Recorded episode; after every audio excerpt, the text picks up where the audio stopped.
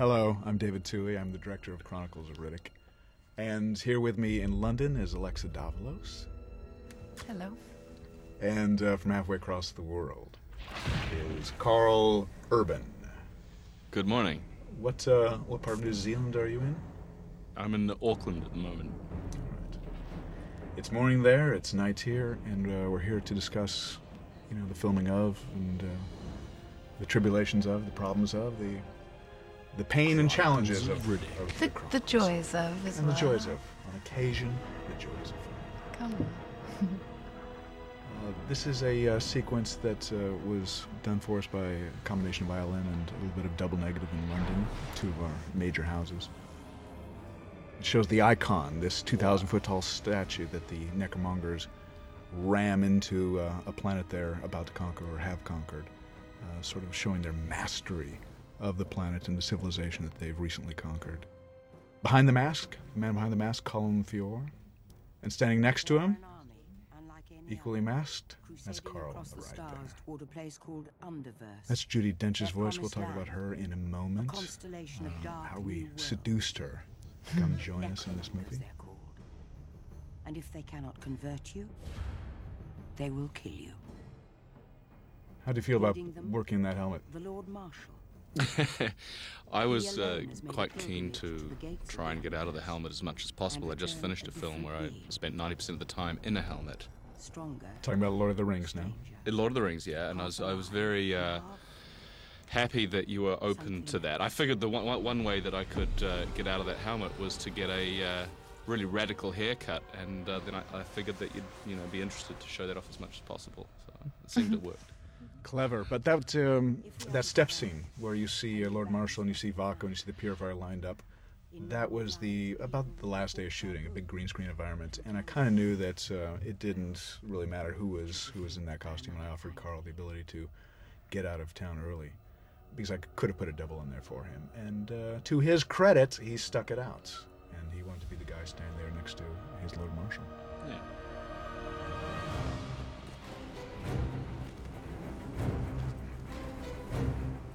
So um, what you're seeing now is the Planet UV sequence, UV for ultraviolet lights, uh, a world where Riddick has been hanging out for the last uh, three or four years and just sort of removed himself from society because he doesn't trust himself around humanity anymore. And it is Into the Nick Chinlund. and the Nick Chinlund of it all. Nick uh, is uh, a great actor that I've worked with before and Below, and uh, so happy to have him in the movie, and because he's, He's great, awesome, absolutely awesome in this film. he's a great presence, isn't he? Amazing. Yeah, I love his voice. That sounds like he's you know taken half a gallon of whiskey before each day of work. We've got great voices in the movie. You know, if nothing else, everyone you know who everybody is as soon as they open their mouth. True. There's Nick. So this is uh, this is all part of a, a reshoot that we did because the first time we tackled Planet UV, we were short on time, and for budgetary reasons, we had sort of whacked it down into a very economical scene. And when we put it together in the, in the editing room, I showed it to the studio. When I showed the uh, the first cut to the studio, and I said, "Look, uh, I like it all, but except for this one sequence, it just isn't good enough. It's not spectacular enough." For the first action sequence of the movie. We have to do something really special because we just had three guys stumbling around in a snowstorm looking for Riddick as sort of a foot chase or sort of a, a, a slow speed foot pursuit in the snow. Three meters clearance port side, one and a half meters starboard. We got a choke point coming up.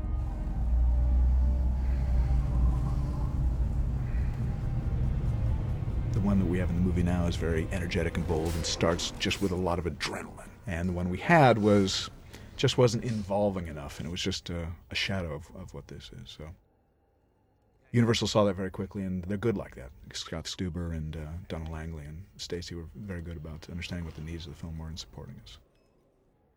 So we uh, did all of this as a uh, one glorious reshoot. Went back and got it in like three days' time. Did you ever contemplate having the guys on the wing wearing like you know red jumpsuits like in Star Trek?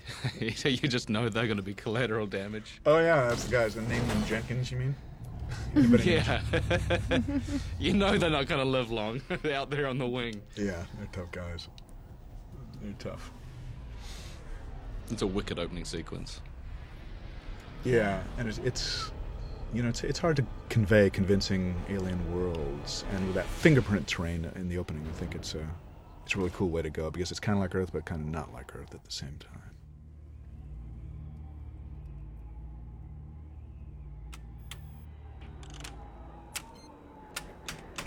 You made three mistakes.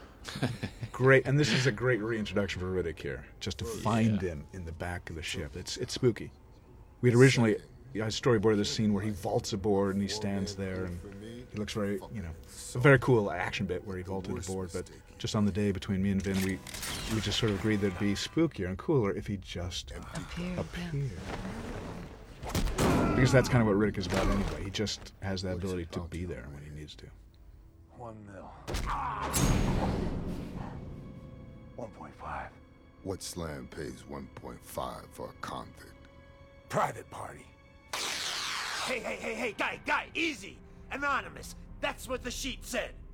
One planet! Helion Prime.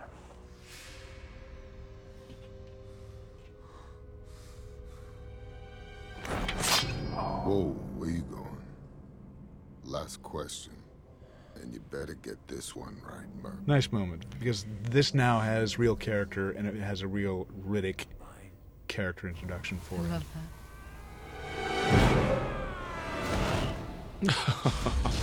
Just brutal. I love that mine. Mine? Mine? No, wrong Yeah. answer.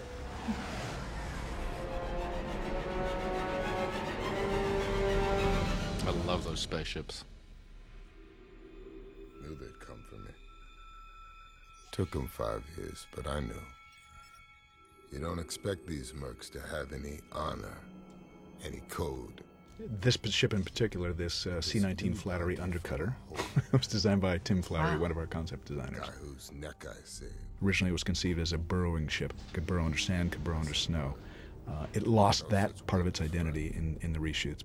Can only end bad when you let someone get too close. bad for them. So now it's back to all the brightness and everything I hate. I wonder if she'll be there. So this is a new scene, uh, new to this DVD, part of the extended version. Uh, this is the Planet UV sequence, the Kira and the Kennels sequence. First day of shooting. First day of shooting for the whole production, Yeah. and our first day with uh, Alexa, and the other actors are Dougie and uh, Vitali here. How was it working in a box for your first uh, first acting bit? Well, it was amazing actually to be able to really feel what Kira goes through and what, what she experiences in this world that she lives in. Didn't the production, the uh, set designers throw in like oh, yeah. cow bones in there? And Cow bones and mud and didn't they do some like artificial hellhound shit too? oh my god, I don't On know the how. walls? Yeah, I'm not sure how um, If it was artificial. artificial it all was, but a powerful stench in there definitely. We were actually playing sounds, these hellhound sounds on the day for you too. Yes, yes. Thank, thank you. Yeah, we, we built speakers into the walls, and so we could play them for her and you know make the environment more real. This was a painful day. This was a lot of slamming up against the back of that kennel. Lots of Riddick wounds opening day. I remember looking at your back afterwards and seeing the scrapes, and you were drawing blood on your back, Mm-hmm. throwing up, throwing yourself up against the wall. Mm-hmm. Remember how tame the first few scenes were? Mm-hmm. It was like we weren't getting involved enough, and then y- your energies start flowing. You start kicking back, and you start fighting the guards even through the bars. Yeah, yeah, it definitely grew and grew. we wound up in a very good place. So that scene wasn't initially in the movie, uh, only because we thought um, it was we were introducing too many characters too soon. This scene, which you're seeing now, which is the appearance of Shara, played by Kristin Lehman, is also not in the theatrical version of the movie. That was part of this. Let's just get to Riddick. Let's get him on Planet Helion Prime quick, and let's let him kick ass quick. That was, you know, the prevailing thinking at the time. Now we have more characters. I think we have a richer experience here. And this is uh, Shara. Now, Kristin Lehman has three scenes in the movie, in this DVD version of it. She's not in the theatrical cut at all. And it's a very difficult thing for a director to go to an actor and say, guess what? Uh, we took you out of the movie completely in a big picture and, you know, what is uh, should be a big break for Kristin. But uh, unfortunately, I had to do that, and it's uh, it's no fun job. But the one consolation you do have as director is that you can go to her and say, um, "I'll get you back somehow, some way. I'll get you back in the DVD." And here we are. It's quite gutting as an actor to to slave and work on something for so long, and then you know whether it's just one scene even that's that doesn't make it in, and uh, you know really you really sort of care and you put a lot of time, effort, and energy in it. It, it sort of it does hurt when it, when it's not in, but at least I, I guess in this modern age of DVD, there's you know some consolation in the fact that it will see the light of day. Yeah. Some of the scenes that you and I both liked didn't make it into the theatrical cut as well, and uh, we're going to be seeing them today. It's a very cool thing. It's a very liberating thing for directors to know that you've got that to back you up for the theatrical cut.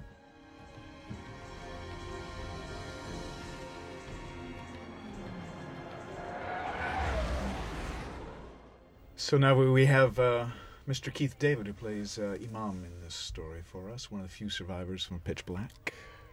It was really cool to see Keith after four years again, and you know, in a different continent, just like old family, Pitch Black family. My assistant actually shows up here in here somewhere. Camille flies by right around here, I think. There she is. Yeah, that's Camille. All of these, you should know that the uh, the sets uh, that we had were um, everything that was shot in Riddick was shot on a on a soundstage in Vancouver. You know, just huge sound stages. The old Sears. What's it called? Mammoth. Mammoth, they call it now, but it's actually an old Sears warehouse building. And um, as many vistas as we have in the movie, you know, on this planet, on Crematoria, on other, it was all shot on the stage. And whenever you see vistas, it's an artificial extension. So this is the uh, the reteaming of uh, Riddick and Imam. Not a happy reintroduction for either one of them. Riddick thinks Imam has rolled over on him, which in fact he has done to bring him to this planet. He's the one guy who knows where Riddick may be hiding out. A holy man searching for New.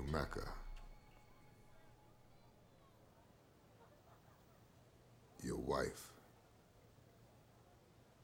She's in the shower. I told one man where I might go. I showed trust to one man. Did I make? There is no simple answer. Whatever was said was meant to give us a chance. A fighting chance. Were it not for the threat of invasion, I never would have betrayed you. I give you my word, Riddick. Riddick? This is Alexis. Mm-hmm. Not to be confused with Alexa That's okay. I like that. or I like the confusion. Alexander, who shows up later in the movie. But Alexa, she was like five or six years old. Right? I think she was a tiny bit older. Seven max. Really? Her mother played by Kim Hawthorne. Alexis was a doll. Look at those eyes. Beautiful eyes, beautiful face. And she's Pure. she's one of the best loopers I've ever met. The little girl. Just Really? dead on the nose every time. Wow. Just nailed it. That's impressive. It's like in and out, 20 minutes. wow. Next. Not like Alexa. My gosh, she's so terrible. Don't get me started. That's it. I'm leaving. Thank you. So she was great. I mean, uh, kids is always, you know, it's hard, short hours and all that kind of stuff. But she was a trooper. Really good, really good. As was her mother, Kim Hawthorne. Yeah, I love them. Here are the three clerics. These are the three, our version of the three wise men coming to uh, sort of the clerics of uh, New Mecca, New, New Mecca being the uh, Islamic district of this world Helion Prime. The cold side planets are gone. This monologue, this window monologue by Keith, you know, most most of the movie is looped. You, most people don't know that that you'll go in and on a movie like this and you'll loop 75% of your dialogue, 80% of your dialog just to get it as clean as you can and to spread it around the speakers like you want it because once you have it looped, you have full control over it. So we looped this whole speech by Keith, and um, he was trying to match performance at first, and then right at the end of the day, before he walked out the door, I asked him to do it at half that volume, as intimate as you could, almost as if you were doing it to a lover. and it just it took on this great quality. It's great. You must listen to it quality. That's right. Keith has such a great voice anyway. He does all these you know BMW commercials. He's the voice of BMW. Amazing voice. UPS. Didn't they give him a BMW for doing that too? I think I think so. I think so. And I I think mean, he, obviously, well, they're getting paid, but I think they gave him the car. I think he grabbed one of those little ones he can barely fit. in. Yeah. Another great voice in the movie. You know, I mean, amazing voices. Assalamu alaikum. The one you want is now here.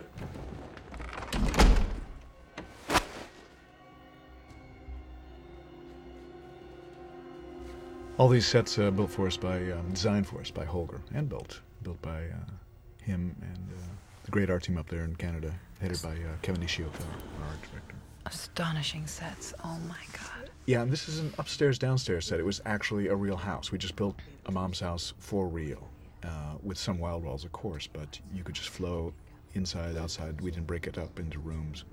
Inside, outside, upstairs, downstairs. It was all real for the actors.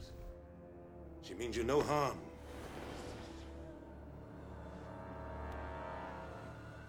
Introducing of Judi who Dench. Dame Judi Dench. Elemental. So when I choose to speak, An elemental. How do we get her in the film, David? You know, she heard that, uh, I think we cast you first. You know where I'm going? Sorry. And she heard that I was in it I gotta be in that film. That's it. That's it. No, come on. She was actually the first one, uh, the second one after Vin, uh, to be cast in the movie. And it was Vin's idea. He had always thought of her as one of our greatest actors. She, he's right. Absolutely. Oh my god. I always wanted to surround him with really good actors so that he would rise to the occasion. And um, so clearly his idea, and then we sort of tag teamed her. Uh, you know, he would send her flowers, you know, and I would go over to London and see her shows and you know, visit her backstage and start talking to her. And we really, s- you were saying something, Karl? Yeah, I was gonna say, I, th- I think it's actually a, a you know a really smart move to have someone like Judi Dench in this role as a, a character who imparts a lot of information about what is happening in this universe and with you know with these cultures. And if it comes from Judi Dench, you're gonna believe it. From such a credible source. True. Yeah, from such a credible source. She brings such weight to this film, just a, an entirely different energy and presence that's invaluable. What clinched the deal was when I took a picture of the character, an artist rendition, over to her and showed it to her, and she was very diaphanous and was sweeping, and um, she says, "I love that look." And only when she loved the look, and and she says, "And could you make me a little taller?" Because she always wanted to be just a few inches taller. I said, "We'll try to make that happen," because she's largely a visual effect in the movie.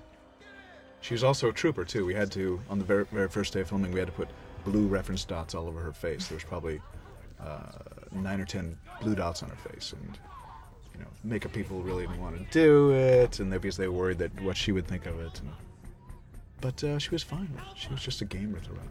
Yeah.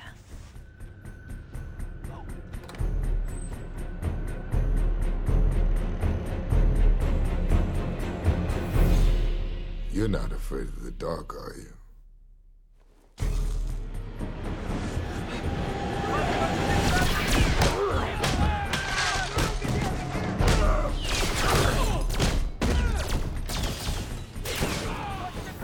This is the first fight sequence in uh, for Riddick in the movie, really, and we shot it very abstractly. E.J. Forrester, my second unit director, uh, did a lot of this. I did some of it. He did most of it. Uh, and there's some. We, we want to shoot it very impressionistically. As I wasn't even sure I wanted to film it at, at the beginning. I thought maybe we'd just see the start of it and then see the aftermath of it. But DJ went in there, got us a lot of good footage, and I just loved how abstractly it cut, so we included it in the film.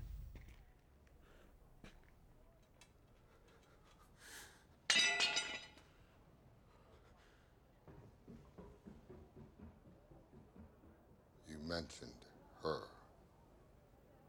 She, uh. She went looking for you. People died. She went to prison. So we're talking about the Kira character, obviously again, formerly Jack, and tapping into um, you know the crux of their relationship. How she may have expected him to stick around. Yeah. This is integral to her character, this piece. She thought of you as her older brother. She worshipped you. You were supposed to watch her. She never forgave you. So we're setting up that there were expectations on, on Kira's part, Jack Kira's part, that Riddick was going to, you know, be with her, that they were going to be a team together. Right. She was going to be side by side with him. We're going to conquer the universe. And then, uh, Those hopes were were shattered quite quickly.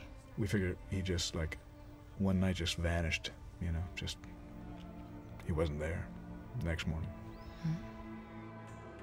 so like any true anti-hero he's turning his back on it all just want to be left alone Furians, defiant to the end.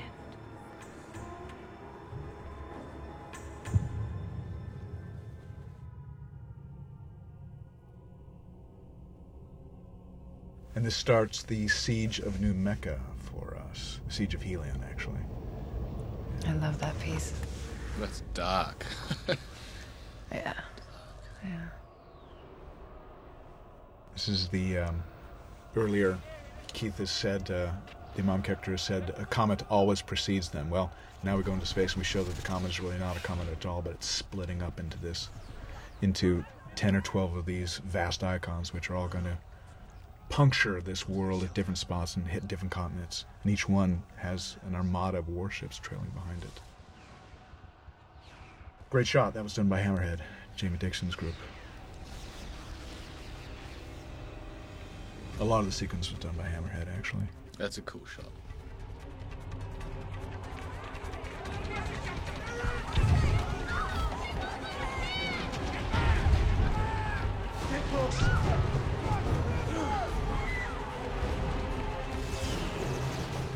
wicked wicked good Wicked.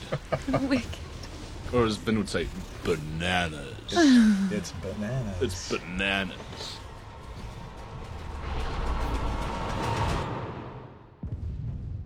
That's the icon landing off screen Whoa. That's just massive. You know, I actually shot a, a shot that uh, followed that where Riddick gets blown off the rooftops and gets blown about a half mile across the city, and we filmed it. and it was a great stunt that somebody did there. I think Chad did for us. But you know what? You just couldn't figure out how he survived it, and we couldn't figure out how he survived it, so we had to cut it from the movie.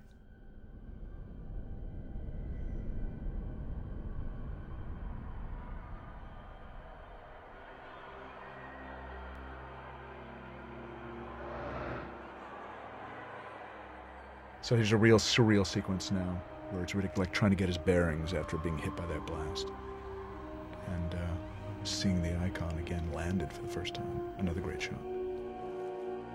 Playing with his conscience, yeah? Yeah, it's you know he may have thought that uh, he could turn his back on it, but when he sees this overwhelming power and we sees what he is up against and what Imam and his family and the child will be up against, we sort of have to read into it that this is uh, the moment where he chooses to, you know, stick around at least for them. It's a great sequence, though. This whole piece. It's Just epic.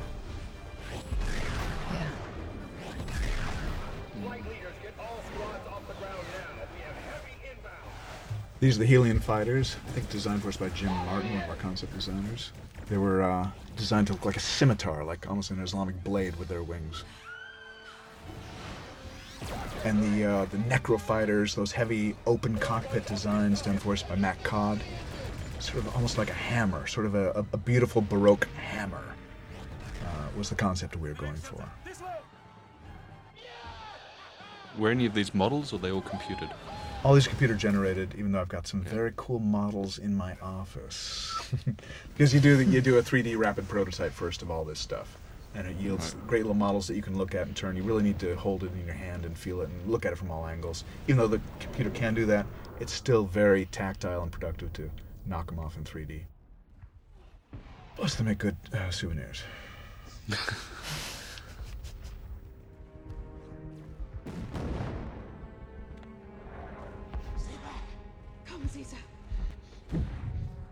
So this is uh, the Y Street. Everything you see here is uh, was actually built on set for us by Holger and uh, Kevin Ishioka.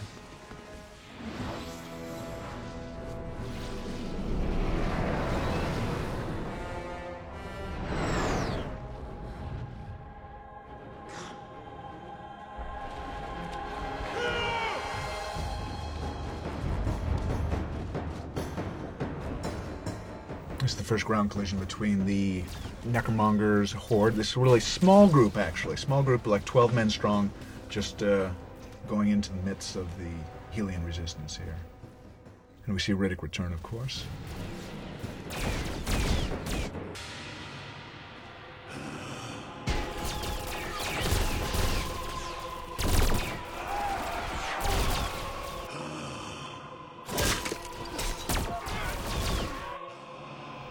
Combination for the Necromongers. They have these um, futuristic gravity-based weapons we suspected, and they combine it with some medieval battle axes, which is sort of, for them, this their whole style. We have this sort of baroque, this Necro baroque style, which harks, you know, both to the future and to the past, and we liked it because this is a crusade that they're perpetrating on the universe, and you can look to the past to predict the future sometimes as well. And uh, I like the medieval feel to them as well because it did hark to the crusades of old. And they look cool. Especially Vaako stuff. Do you remember when we had a big conversation about whether it should be Vaco or Vaco? Yeah, there was some some debate about that. Because I'd written. What were you keen on? Were you keen on? Well, look, I I wrote it with two A's because I thought it was going to be Vaco, and then uh, you came in and I think you said, you know, No, it's Vaco. I think you said it was, you know, that sounds a little bit too much like vacant. And Yeah. so let's go with Vaca. So well, who cares? Even though you know, you and Tandy were coming fresh to it, and you both thought it ought to be Vaco. But at the studio level, we had been talking about it for six months as Vaco, Vaco, Vaco. And so when they first Vaco. they, when they first see it in dailies, you know, they were taken aback.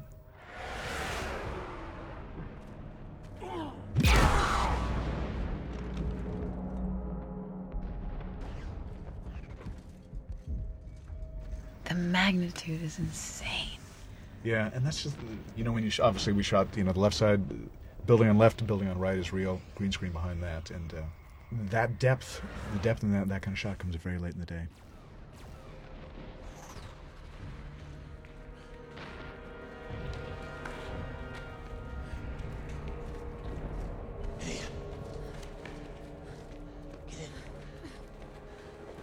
I was most impressed with the attention to detail on the on the sets. I mean, coming from Lord of the Rings, I felt that I was kind of spoilt, but then it was a real surprise to step onto the set of Riddick and see that uh, you know the quality and the detail was, you know, just as much as evidence as anything I uh, worked on Lord of the Rings. Case in point, this little back alley set here. I mean, it just could have been a throwaway set, but look at all the texture that, that Holger and Kevin put into it. So here we have the first appearance of the Lensers, the Lensing Necros, thought to be sort of electronic bloodhounds for the Necros. Thought to be maybe guys who were so wounded in battle that uh, they lost part of their faces or part of their senses, and the Necros step up and say, "Well, we have just the job for you, my man. You know, you know we will rebuild you."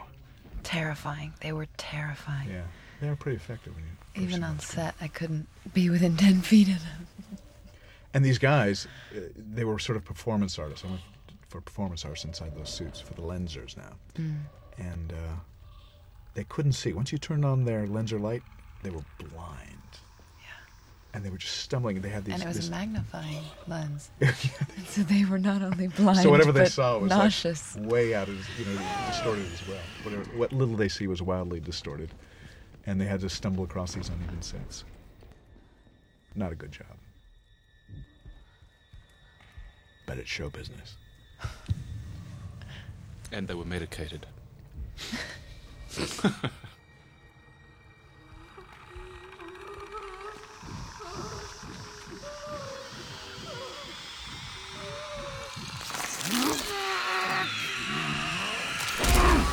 The soundtrack, I love the soundtrack. Graeme Revell doing the score for us. Amazing.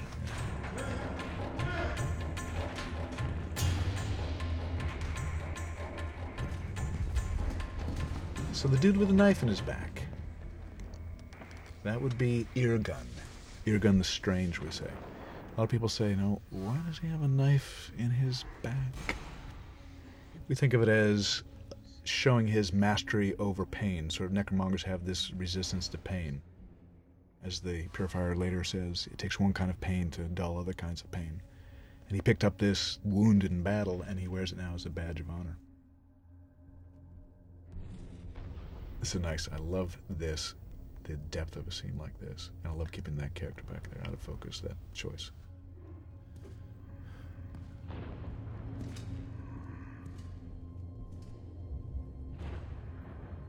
It's a beautiful cue by Graeme, too. Listen to it. Mm. Really appropriate for the death of a major character.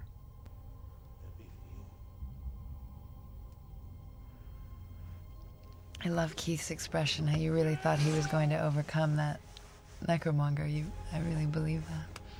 They was going to go out, go out fighting anyway. Yeah. Listen to this cue.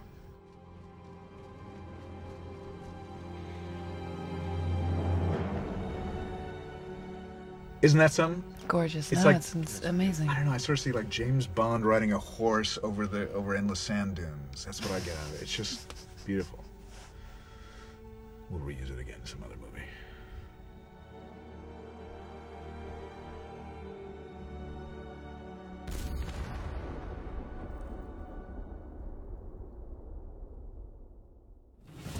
To Colm Feore. This is what we call the promenade sequence. Um, the day after the siege of Helion Prime. Yeah, he finally gets to show his face. We actually did have a few scenes between um, the Purifier and Colm actually talking in our Act 1. But uh, ultimately, we thought it was more mystifying and stronger if they if they had no verbal presence. It was just all visually done. So regal. It's so ironic, you know, Colm plays one of the meanest, nastiest characters in this film, yet he is one of the funniest guys on set. Mm. Constantly cracking jokes. I had the crew in stitches countless times. Yeah.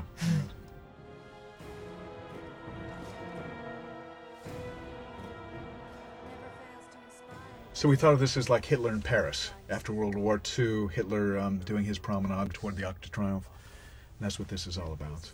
And And here's the first glimpse of uh, Thandie. Newton as Dame Vaako. Thandie Newton.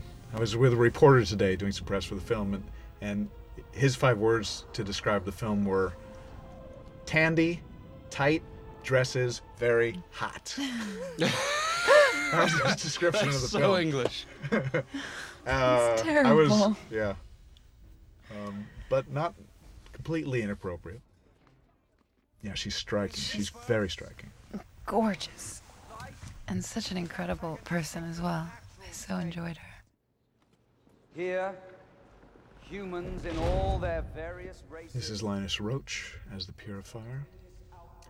The man who um, outwardly is the Marshal, Lord Marshal's right hand man. His warm up act, his confidant, his um, one of his lead henchmen, but uh, ultimately a guy who, who we understand has his own way and has his own conscience. A ravishing, ever new place called. This is also different from the theatrical version of the movie. We sort of reduced it. There was a feeling that maybe this was too much talk, maybe too much philosophy, maybe too much for um, people to absorb in, in, you know in one sitting. So there was an abbreviated version of this in the theatrical cut. I restored this to the original, what we call the original necromythology, which is it explains what they believe in as bizarre and as warped as it is. They explain it in greater detail here. That um, they've discovered this promised land, and the promised land ac- actually exists for them. And it's not one valley over, but it is it is a new universe.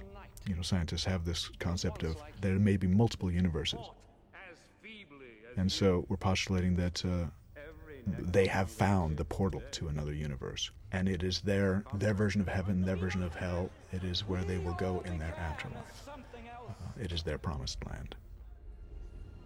It was hard for me to accept too when I first heard these words. But I changed. I let them I love watching Linus Roach. Yeah, he's so brilliant. What makes him so good, Karl? What do you think? I think it's the truth that, uh, you know, there's just a, it's sort of a truth and an honesty and an earnestness in his eyes, I guess. And subtlety.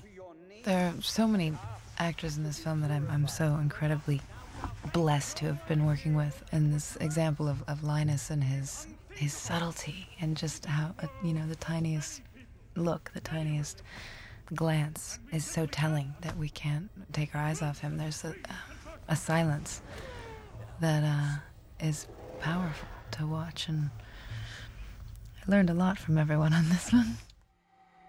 So that was Lord Marshall ripping the soul out. I don't think we ever really uh, got the visual effect right. There are better examples of uh, the astral, astral projection that the Lord Marshall does in the movie.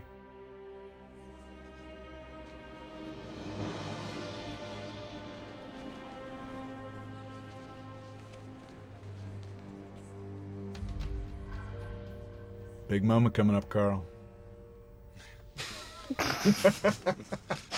Get out of the bucket, man.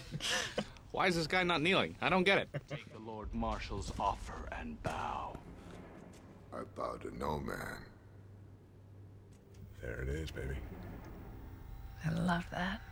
What a shot. When we were uh, in the early stages of coming up with the look for this character, um, I had this fantastic makeup artist, V. Nell, and we had these uh, conceptual drawings by this artist called Anthony Francesco. He was a young guy. And uh, one of them was kind of almost a Mohican warrior kind of styles. And uh, he uh, it was sort of had this kind of haircut with a headpiece on. Uh, unfortunately, we couldn't get the headpiece together in time for my first day of shooting, so uh, that's kind of how we, came up with the look. But I think then Linus kind of inherited. He did, that's right. The, the, the, The head headpiece. piece. It came in late in the day and he inherited it in some way.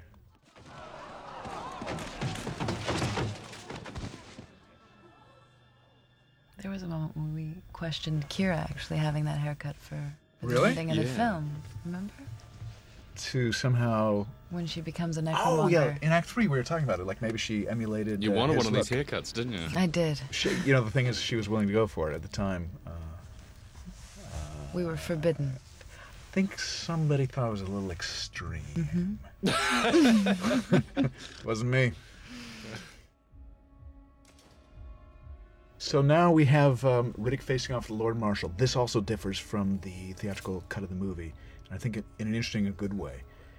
In the theatrical version of the movie, it's there's less of a connection between Lord Marshal and Riddick, and it becomes less personal because of it. And the, all these were cuts based on pacing issues more than anything else.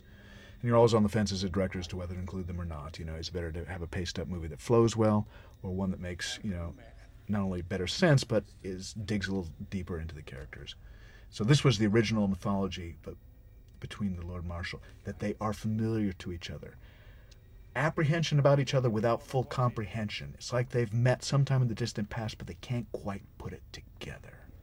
And that's what we have here in, in this in this DVD version. And you'll see how it plays out later on. If somebody just asked him. It is a rare offer. A visit. Great moment for Thandie using her feminine sexuality to a- accomplish the task, and I love how Vin sniffs her. That's that's classy. And a look, look at your look walking out the door. Right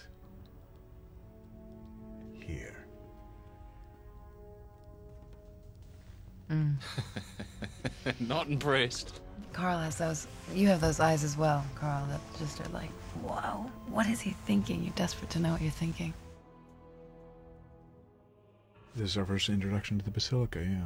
That set, oh my god. That was a beautiful set. Probably our, yeah, our, our Every corner. grandest set.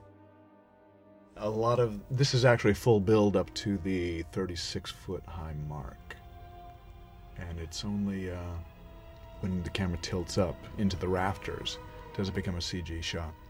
But even the floor was a painting. Every pillar, every corner was just uh, so intricate. First two, two and a half floors of that is actually built. And there's a lot of discussion today about, um, you know, whether you need to build sets this large anymore.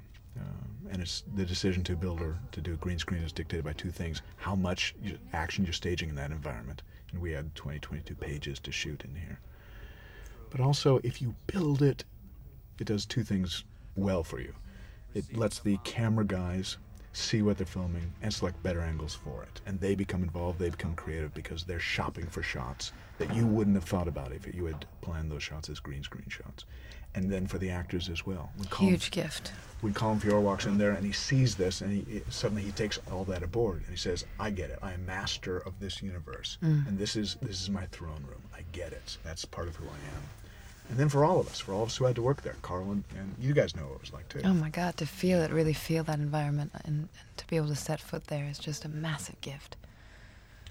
It really sort of helped um, uh, imbue us all with a sense of history and culture. Of Necromonger history too, because these Yeah. statues that we just saw there. This is the Quasi Grotto, which we've just entered, the Quasi Dead Grotto. And the statues, you see five towering statues of the five prior Lord Marshals that uh, Dame Vaako was talking about just a few moments ago. And explain how incredibly massive those Payne brothers were. And they were the two first statues that you saw back there. We we dubbed them the Payne brothers, and they were, I guess, off their pedestal. I think they were 17 feet tall. So now we get into um, exploring Riddick's brain, his inner thoughts. Here come the quasi-deads, thought to be sort of the ascetics of this faith, this religion, who have so sacrificed their bodily needs. They've put all their, their metabolism, all their remaining function into their brains, and they, they've become something of telepaths and something of, um, of mind probers because their brains are so strong as their bodies are so withered. And so they're able to probe a person's mind. And they actually speak through these, these chalices here. They don't speak through their mouths, but through the chalices. I wrote a line in the script. I thought Riddick's memories ought to be like a, a pile of rusty razor blades inside a man's head. Hmm. Because that's that. how strange his personal history must be. And so now we're getting a, a feel of that. A lot of this uh, sequence was um, I had uh, two great editors, Martin Hunter and Dennis Verkler, but we had a third assistant by the name of Tracy Hall, who um, cuts a lot of this uh, flash stuff for us, the trick-rated footage. So here's the second coming of Shirah as well. She being a Furyan from his past, somebody who can reach out and sort of be a beacon for Furyans wherever they may have gone. Because the history is that once upon a time there was a uh, the Lord Marshal sort of in a Lieutenant Calley action went to their world and and uh, killed a lot of newborns and basically uh, wiping out uh, a generation of Furyans and sending a lot of them off in, into other places, other worlds. And now she's the lighthouse that, that is still on still on Furya, trying to uh, let people know who they are and what their history is, and trying to bring them back eventually. That's the function of Shirah in this story.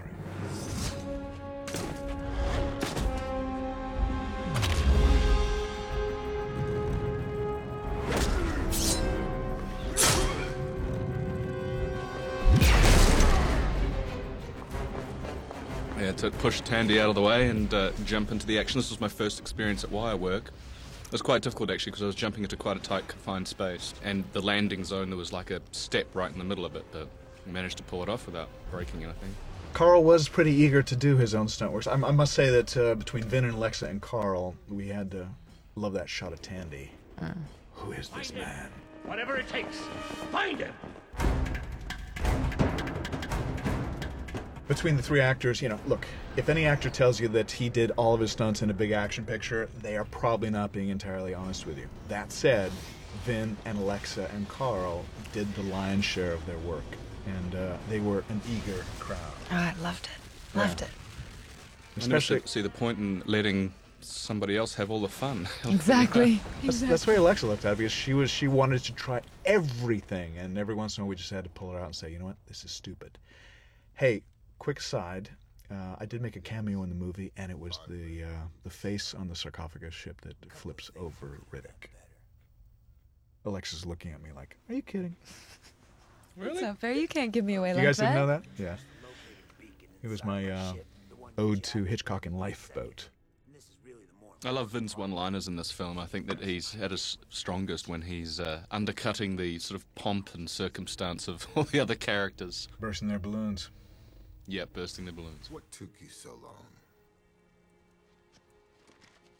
And here's Christina Cox, who um, she is in the theatrical version of the movie, but um, she had a nice little three-scene character arc. You know, just starting here as the one to step forward and handcuff him. In theatrical version, I think one of the guys shot a neck gun at Riddick and took him down. But we reinstated that. She'll have another scene later on where she wakes up from a nightmare and she sees Riddick in the back of the ship and she goes over and has an encounter with him, a dangerous, a close encounter with Riddick. A very cool scene. And then a little, um, a near-death sequence at the end of the uh, slam sequence. So we put those, a little three-scene arc back in for her. I don't know, reading our BTUs maybe? Let's drop one. Drop it.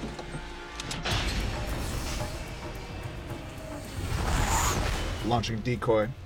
Yeah, I love this Merc technology. Yeah, it's rough and tumble, isn't it? It's very, uh, Yeah.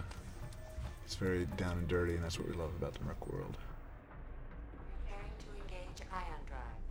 So, where do we drop your merc killing ass? Who's gonna pay the most for you now? Butcher Bay? Butcher Bay. Ten minutes every other day on the dog run. Protein waffles aren't bad. Hey, how about Ursaluna? Nice little double max prison. They keep a cell open for me, just in case I drop in. You know, I love how uh, how Riddick messes with them in this scene. It's For great. what? Manipulates them into doing what he wants them to do. Very good scene for him too, because he's having fun at Toombs' expense. Yeah, it's Riddick is. playful in a, in a dark way. It's Yeah, cool. dark, darkly playful. A no daylight slam. Only three of them left in the system. Two of them out of range for a shitty little undercutter like this one with no legs. Leaving just one. Crematoria. So this is Riddick steering Toombs subconsciously toward the place he wants to go. Hey, how does he know where we're going and we don't? Dope it out. I hate this one. Just You got one line in the movie, and it's a funny one. About this new crew of yours. They seem a bit skittish. Probably shouldn't tell him what happened to the last crew. I love that. That's so cool. That smirk. You know, you're supposed to be some slick shit killer. Now look at you. All back of the bus and shit. Yeah, my favorite line in film. All back of the bus. Great dialogue. I'll tell a story on Toombs right there. It's it was originally somebody else's line, one of the uh, assistant Merc lines, and uh, Nick comes up to me and says, "You know, uh, I really love that line." and it was before I'd actually distributed the pages to the other guys, and he just like you know Snagged it. just jumped on it. I, I gotta have that line, DT. Such a good impression. So we gave it to him, and it was it was probably the right choice. Seeing it now. Yeah. Hey, Karl. Yeah. Fuck, I remember this day. We, we shot this. Uh, this was a second unit day with um, EJ, and uh, and you came in, and all you were concerned about was the lensor in the background and how his body language was, and, You and mean like as opposed to the actor in the foreground? You mean? As opposed to the actor in the foreground. I think, what am I, chopped liver? I assume you know what you're doing. You know how to move. you know Yeah, how to I walk know. from A to B. Uh, lenses were. well, look, I was worried about it because it it, uh, it wasn't looking good at first, you know. Yeah.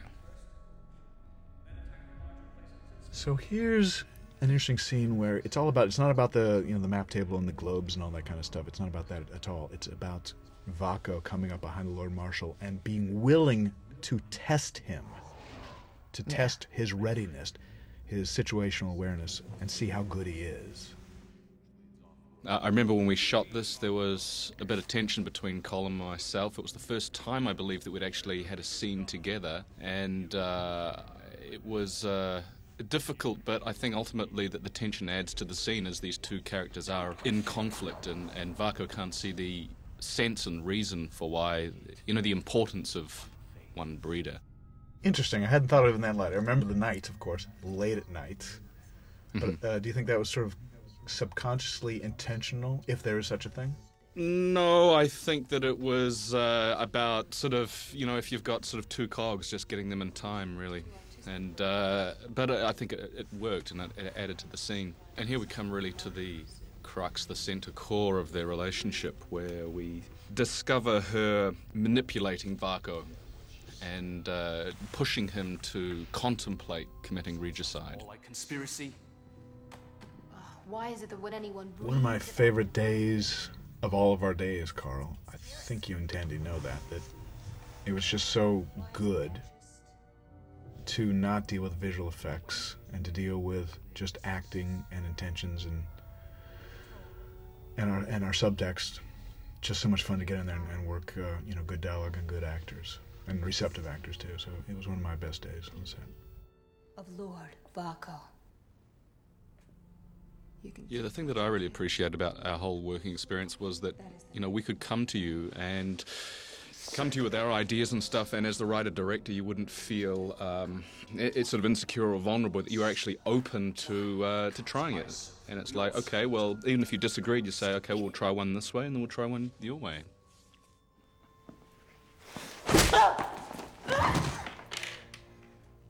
So what you're seeing now is the uh, extended for DVD version of it. The scene was presented about the first half of it was presented uh, in the theatrical version. All this is the the extension that we had hoped to put in, but didn't put in for whatever reason.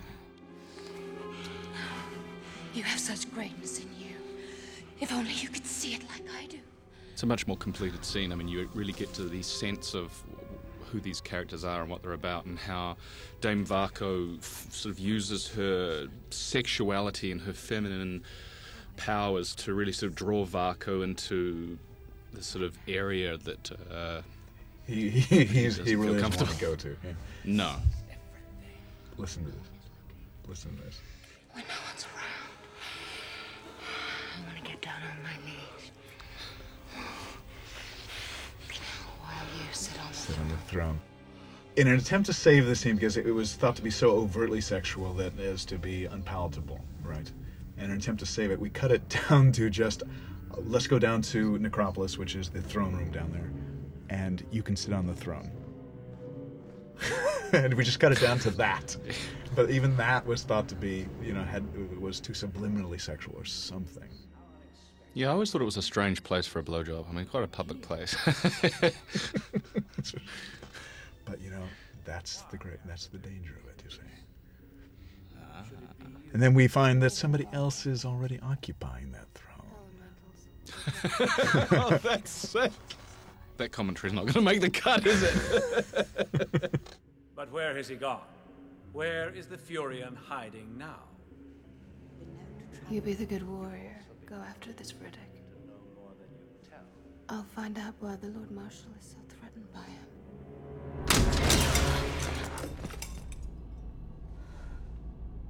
Here's the uh, second scene with Christina Cox, which was not in the theatrical cuts. Thought maybe to be a little too overt, and and you know honestly, it, slowed the movie down too in terms of our ability to get to crematoria and get together with Kyra, put Rick together with Kyra. So it does slow that down. But boy, for boys aged 13 to death, this is a cool scene.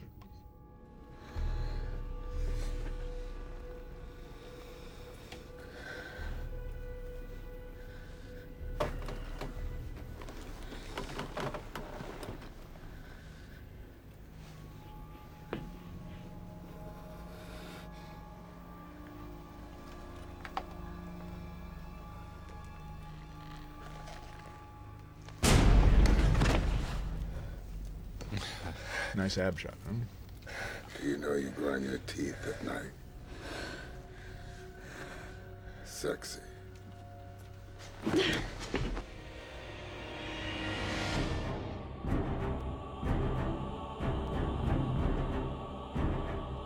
So this is our return to the planet Crematoria. We first uh, were here when we visited Kyra in the kennels, being thrown into uh, isolation, I guess. Unlocking manual controls. All right, I make 700 degrees on the day side, I love this line by Nick. below on the night What goes over overlooked is that he's actually uh, like swiggling tequila to uh, gargling tequila to wake himself up in the morning after cryo sleep. And live in hell.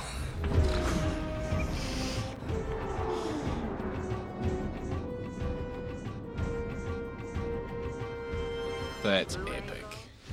Stand by. And Plotted course. Good.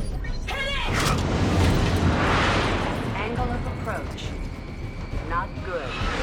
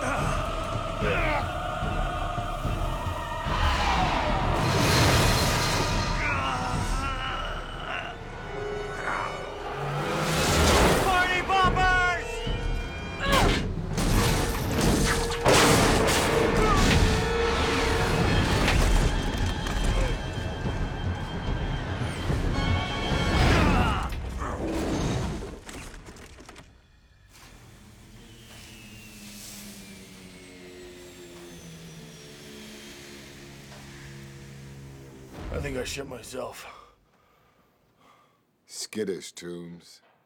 Very skittish. Party poppers were a little fun for us on that sequence. Actually, uh, nobody knew what the pilot was saying when he screamed party poppers. The things that slow down the ship. I'm not even sure people know what party poppers are. Do you know what they are? No. Oh, they're those little party favors. So you pull the string out of them and they blow out the other end. No, never. Anyway, we had fun with it. I got a big close up of this. I guess you had to be there. I can. It's one of those things that, you know, I will laugh at every time. Nobody else knows what I'm doing. So, so begins the uh, sled sequence. This is uh, the 30 mile, 30 kilometer ride into um, between the, the hangar and the prison per se, thought to be sort of a security buffer zone, so that you put a hangar not close to the prison where other ships may be um, apt to land and maybe help prisoners make an escape, but you put it 30 miles away, a buffer zone. And so this is just a, a little, a little hopefully exciting sequence that gets us from the hangar to Slam. I love this. It's so cool. You see how smart the character of Riddick actually is. How he counts the the Yeah. beats with the lights and then picks the right moment to look. Yeah, there he goes. Tap tap. Woof. Oh, big hit.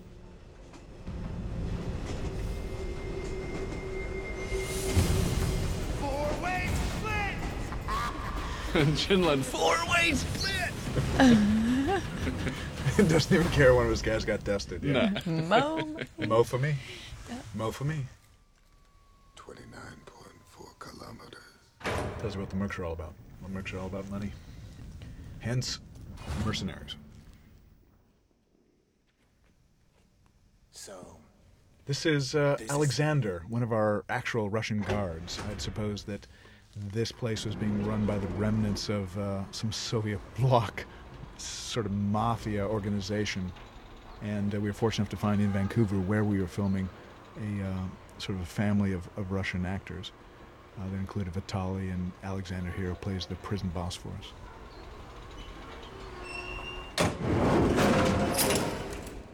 what in the bowels of Christ are you talking about? 700k. Don't take this one, boss. See? Another he has a nose for trouble. And this one, this Riddick guy. Big, big This guy, this um, 700,000.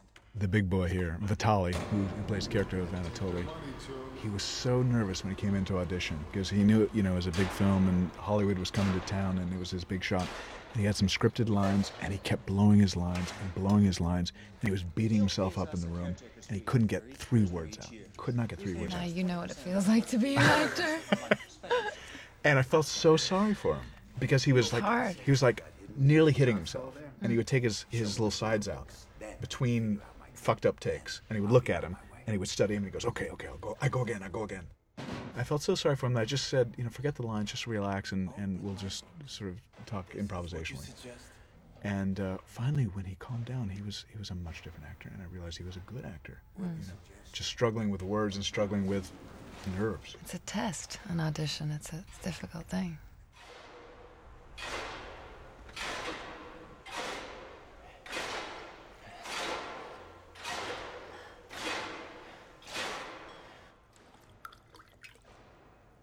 These are dangerous days, if you believe the talk. Talk? About dead planets, about some even the prison guards, as sequestered as they are from the rest of the universe, have the sense that some, it's coming to an end and that worlds are dying around them and that there is a menace out there. Hmm. And here goes Riddick.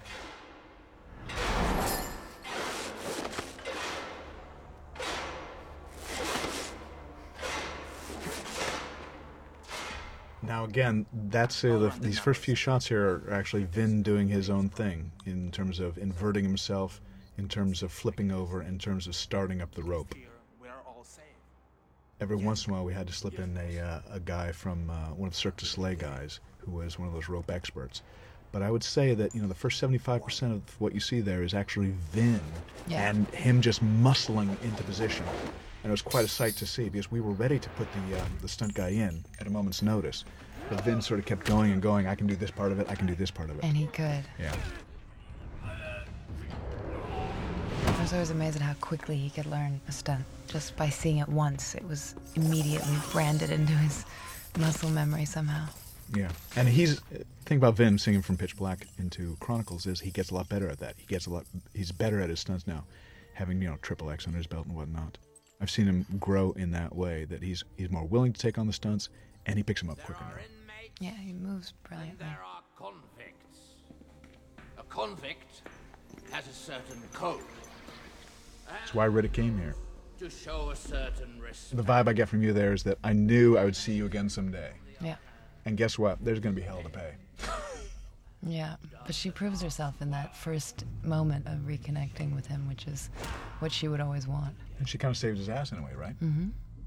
So, which are you gonna be? Me? I'm just passing through.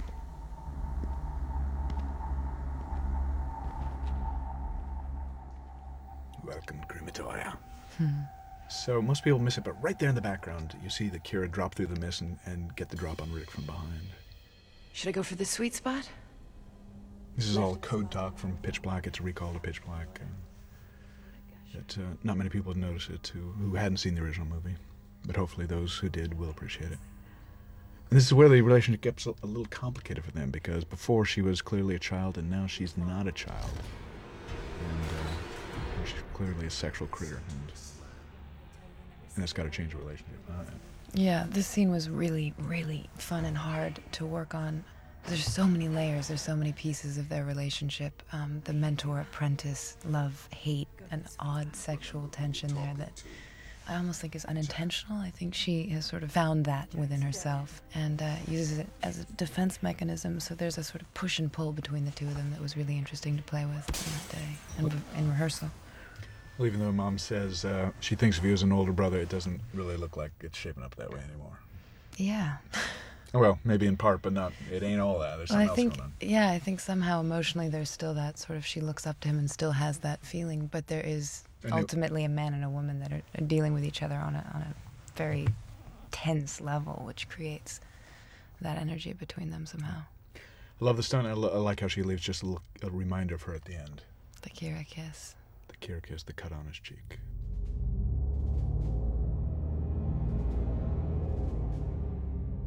So here's uh, Vaako's warship in space, his frigate, his fast frigate.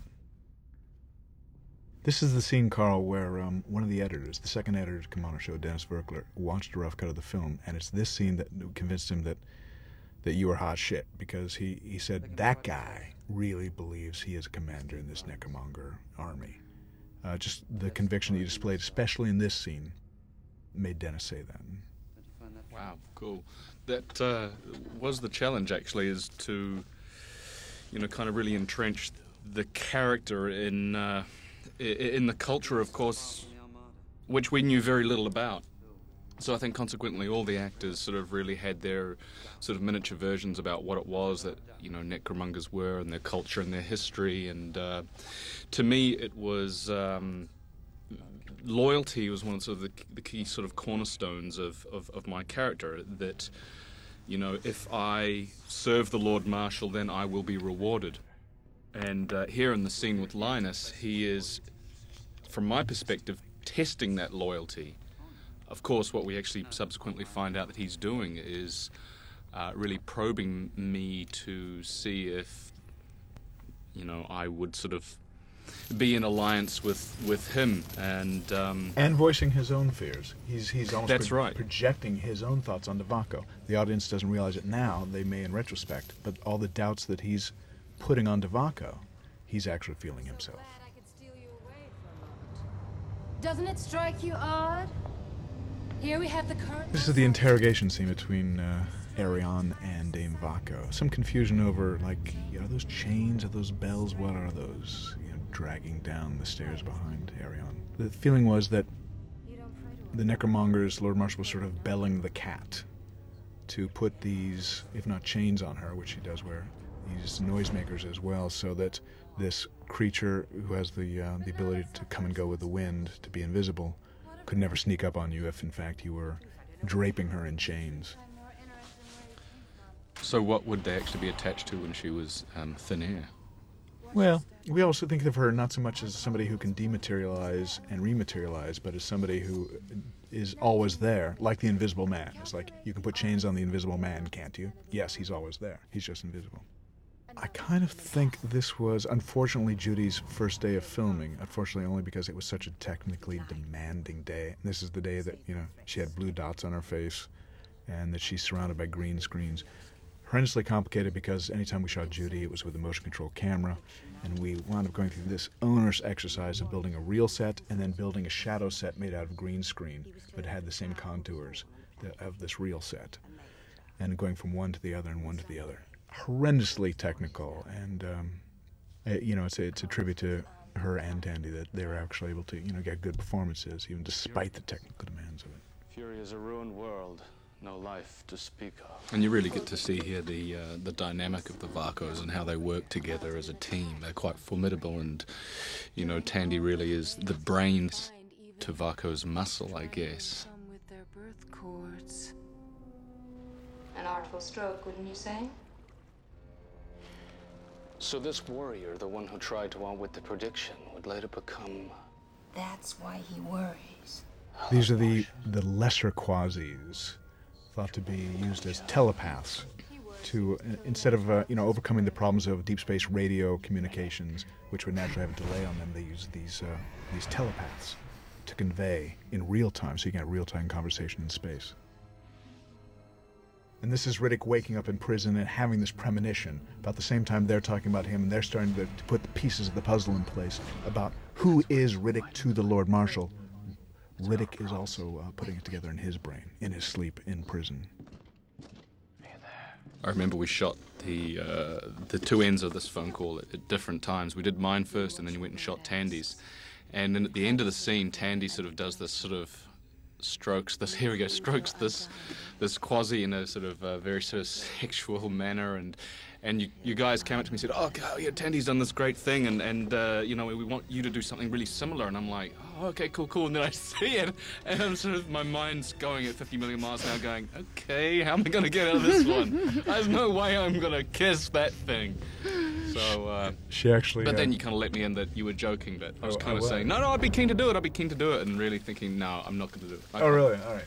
I'm gonna compromise my warrior look.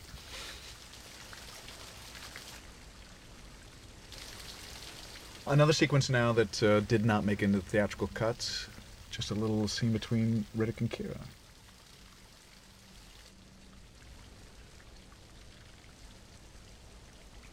I remember how complex it was to create that Still entire wall of water. I've Been here 18 years.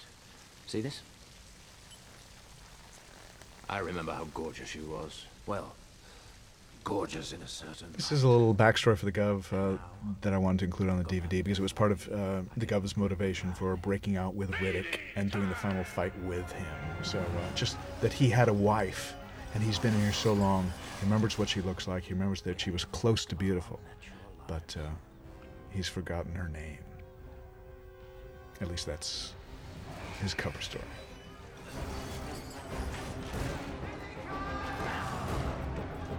Here come the Hellhounds, uh, all CG creations and done for us um, really well by Rhythm and Hues, Richard Hollander, and uh, Mike Wissell helped us uh, with these babies. Originally, we thought of them as more dogs than anything else, but they were sort of turned into, you know, half lions, half wolves with scales, and um, so they have qualities of each, both feline and canine. But really beautiful work. And just enough so that you can think they were dogs who sort of were genetically engineered to work and live on this planet, and you know, this planet alone.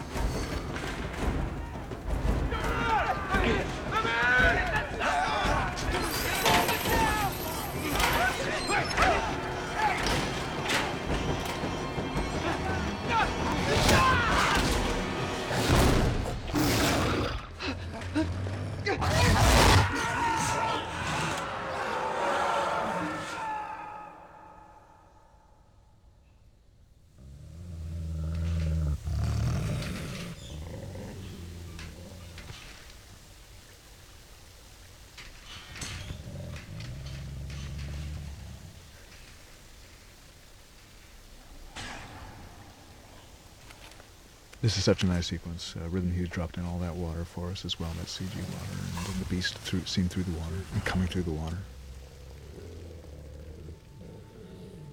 And the rivulets of water down his muzzle.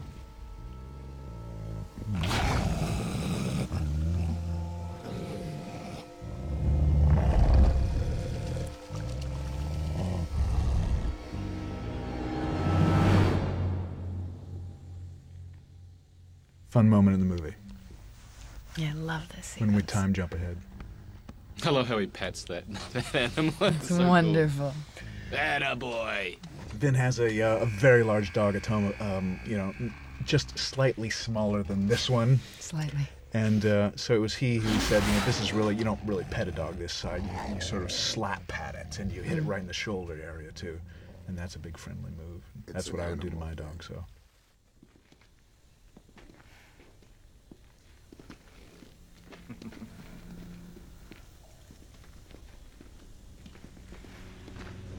Check her for me.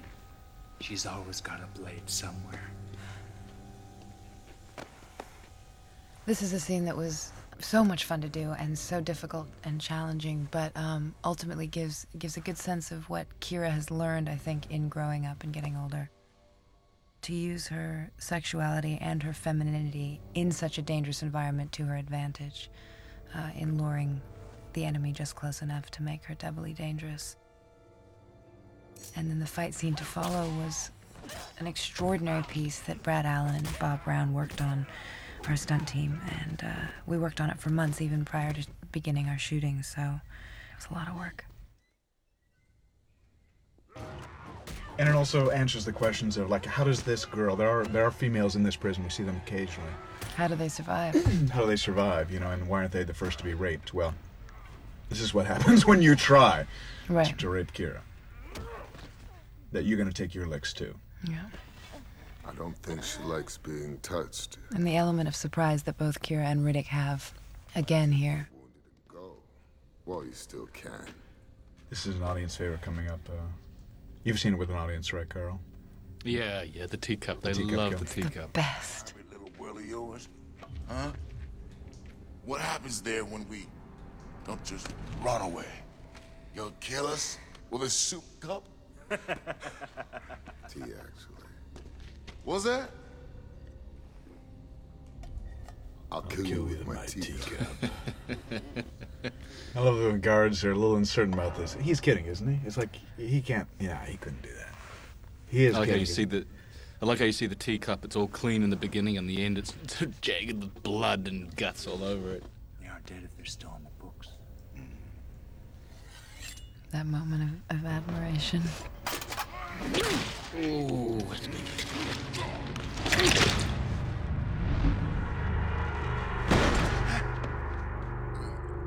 Down he goes.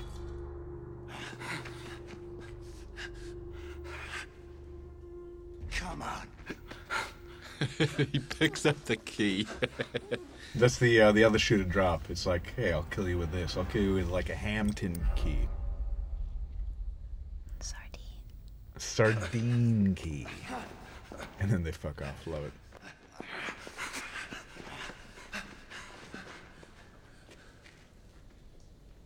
Death by teacup. Ooh, that teacup. Gruesome. Why didn't I think of that? I didn't come here to play who's the better killer. But it's my favorite game. Haven't you heard? I heard you came looking for me. Is that all? Then you missed the good part. One of our better days on the set. Hooked up with some Oh, mercs on yeah. Olympus 5. Good scene. So they take me on, teach me the trade, give me a good cut. They slaved me out, Riddick. This is important, I think, for Kyra to be able to actually have that moment with him of, of really explaining what it is that she's been carrying with her this whole time. And knowing how to push his buttons, oh, because Riddick isn't going to react like this to anybody else but this one person. Isn't going to show, give this much, isn't going to show this much emotion or give this much up to any other person in the world. No. And shooting this scene was so amazing for me to work with Vin on the range in this scene from this calm and cool collected to, you know, just there's so many different colors in this scene to the rage uh, that both of them have ultimately. And uh, working with Vin was just amazing. We just had such a great time on this scene. It's powerful, wasn't it? Oh yeah, no, he was. The thing I liked, the thing I liked about working with Vin is that he wasn't one of these narcissistic actors who's just solely concerned with his character and how he comes off. He's actually very interested in everybody else and, and has fantastic ideas and, and Very uh, much. was there, you know, was just there all the time. You, you could go to him any time and, and he was fun to work with. So much, yeah. Generous that way. Yeah. So this is uh, the guards driving the control room to the surface of crematoria. Our second look at the surface, and it kind of sets up the um, the danger to come and reinforces that Riddick is always escape is never far away from his thoughts, never far from his mind. So they do go topside. To swap out air. Interesting. Who the hell are you? When it happens, it'll happen fast. Stay on my leg when I cut fence or stay here. For the rest of your natural life. Nobody outs this place. Nobody.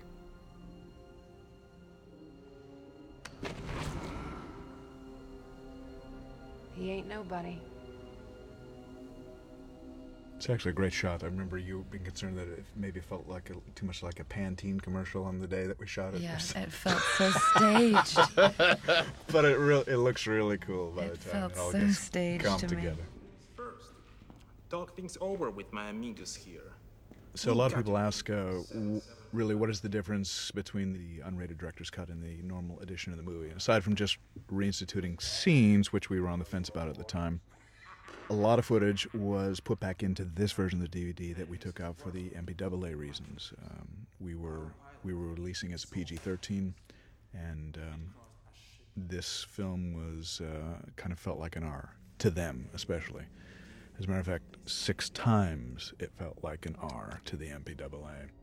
So a lot of the footage and um, some of the more violent stuff got uh, cut out of the theatrical release, just because it was such a. Uh, sometimes uh, I think it was they rated R for overall intensity. That's what's so hard to address from a filmmaker standpoint, because they they're loath to identify a given scene that is problematic because for fear of uh, being accused of censorship. So um, this is one of the scenes, this fight out between the guards and the mercs, that uh, they found a little too intense for the theatrical version.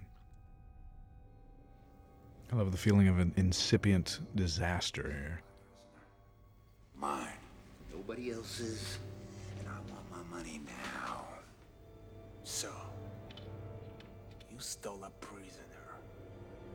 From them!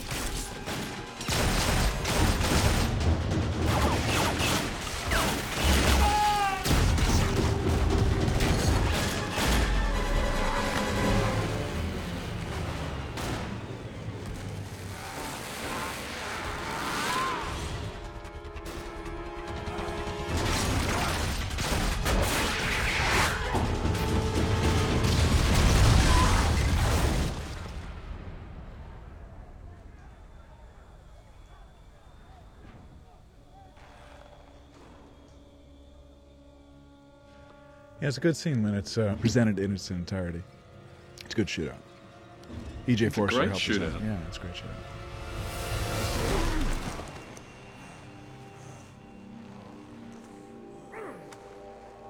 Should have taken the money, Toombs. Love how Riddick climbs over Toombs to get out. That's so great. This is a nice shot to do this all in one, this climb up shot here, too. It really shows the relationship between lower prison and the control room above it, and to play it out gives uh, a really good sense of depth. Obviously, that's green screen about 20 feet behind, uh, below Vin, uh, but we put in the prison behind him and let him crawl all the way up that rope. Which I presume he did himself, yeah? Did his own stunt there. Yeah.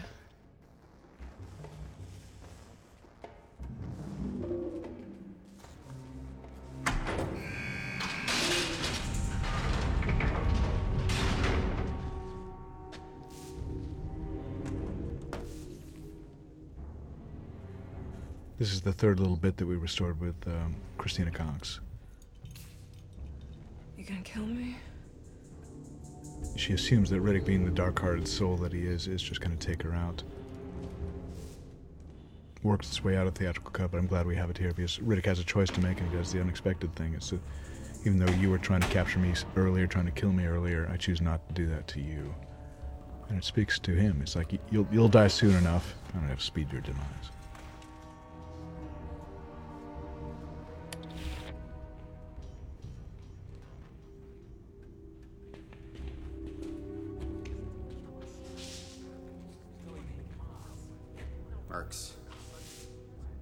Guards here, but this can't be all of them. Check the slots in the back. And be careful. Peter, convict number one. Sniper. Sniper. Sniper. York named him Sniper, Yeah. and it stuck. Let's break wide through the tunnel. And then somebody got a lucky shot off with this rocket launcher here and took out the sled. Guards took off on foot, but rigged the doors so no one could follow. They'll take the one ship in the hangar and leave everyone else here to die. How come you know all this shit? You weren't even here. Because it was my plan.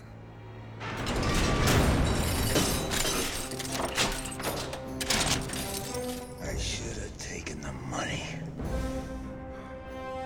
So now we get into uh, Toombs' demise, when you see how it was originally planned how he would meet his uh, meet his end, in a very different way than what is uh, presented in this cut and the theatrical cut. And it was done. The reason that um, we didn't have him die at the teeth of the Hellhound is because it slowed things down just too much. I mean, we know now that we're in a race with the guards, and if um, if we have this talk scene about what we're going to do, explaining Riddick explained to them what's going on, that the guards have already left, they're going to get to that ship first, and then if we drive to the surface and we look out and we have another talk scene, and then if we step out and we talk some more about you know the ground rules of the run and the you know the one thing we have to do is stay out of the light this time sort of a reverse tip of the hat to pitch black and the run we had in that movie it all just took too long uh, when the guards were running we should be running It's moving in the right direction. We could make it. Stay behind the night. Ahead of the sun. There's gonna be one speed. Mine. If you can't keep up, don't step up. You'll just die.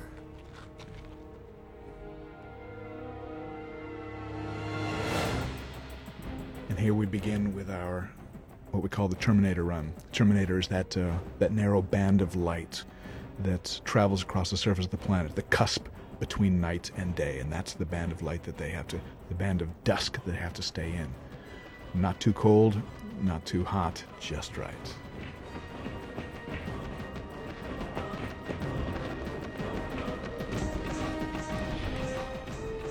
This is what we call the crashback shot. Three big pullbacks to show you exactly where we are and what the circumstances are. The burning day behind us, the endless night in front of us. I loved, loved doing this sequence.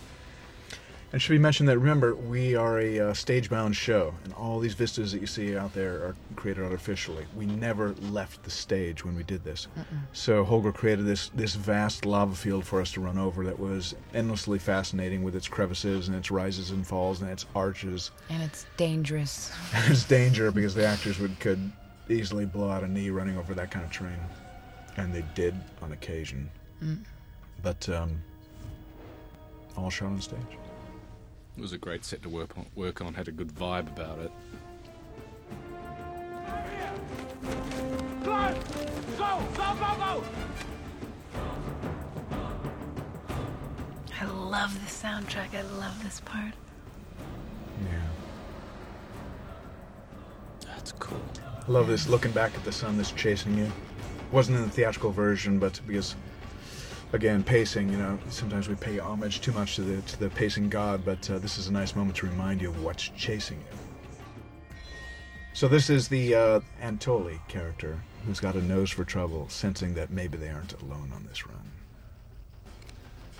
Take a look. Because Anatoly says so. So they send uh, hapless Dougie up there. They're called these mole holes, thought to be sort of access holes for the this underground tunnel that runs between the uh, the prison proper and the hangar, 30 clicks away.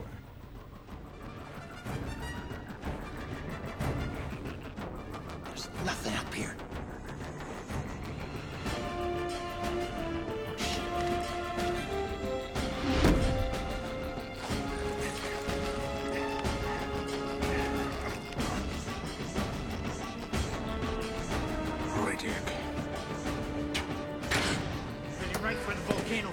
Going for our ship. No chance that they get to the hangar first. No chance.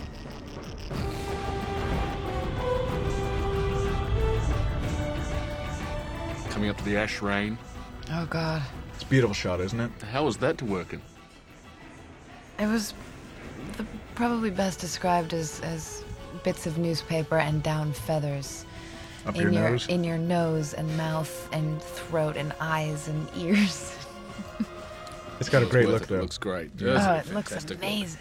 Again, when you know every production gets uh, rushed for time, rushed for schedule, and sometimes, oftentimes, you're asked to strip things out of the movie.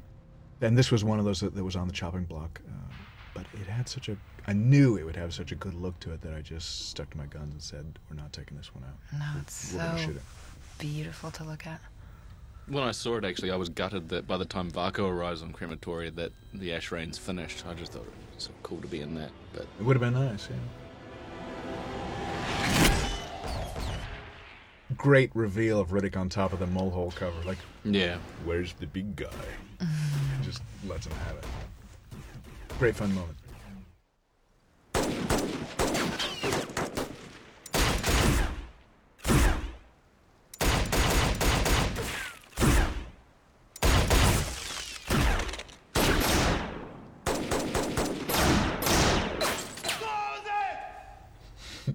Here's Kyra about to kick the shit out of the guards again, you know. And yeah, I think we struggled with this on the day because it was like, you know, how much animosity does she have towards these guards? And would she really pause here and like spend time doing this? Sure. But I think that's the child in her a bit. That's the, the young girl in her that still has that desire for revenge and that um, sort of lack of awareness of, of reality for that split second.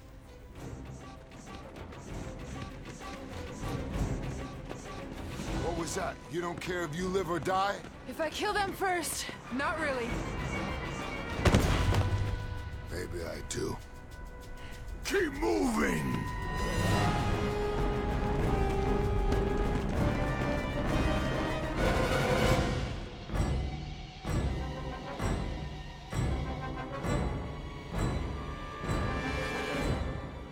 The cliff face. So this is obviously a, um, a set piece that was built for us to climb on, and um, the actors are on wires for the most part.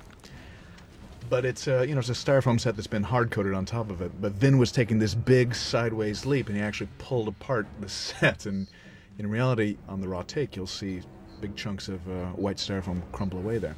And of course, we thought it was a mistake, and we had to patch the set and do it all over again. That was going to take too much time. I said basically, fuck it. You know, I'll have the visual effects guy turn those styrofoam chunks into you know, Rocks. rocks, so cool. Crumbling love that. rocks, and that's a, a case of you know turning a liability into an asset. and Turned out good. Nice little touch. Kyra? Kyra? What? Get that ass moving!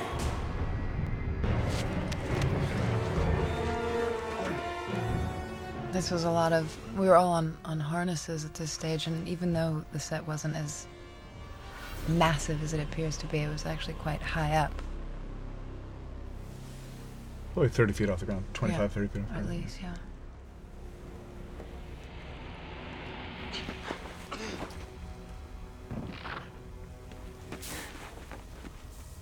And this was a, a piece that we sort of elaborated on in, in reshoots, actually. The heat of the rocks and the, the temperature. Oh, that's right. yeah, Because uh, initially we felt like Kyra. We didn't have this bit initially where she's um, fighting her way out, or the bit you saw back there, but where she's trying to fight her way out, but just it, the rocks get too hot too quickly, and she just knows she's gonna burn to death out there. Well, this is her, her not wanting to give up, um, and yet not knowing if she's really going to be able to do this. And begrudgingly turning to Riddick for help. Yeah, very much so. Very much so. Oh, I love that shot of the sunrise. It's kind of like it's alive. It's like an animal. Mm. We call that uh, the VTF, the visible thermal front, sort of a manifestation of uh, of the sun itself, how it scalds the surface of the environment and creates, um, because the temperature differential, creates a, a vapor, a fiery vapor that marches across the landscape.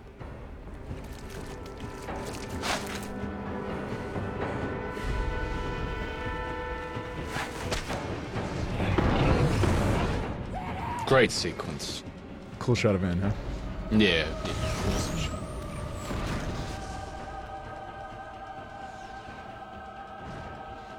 I always wanted to get the shot of the other guy who's stuck on the cliff face, reaching out for Riddick and just getting him passed by.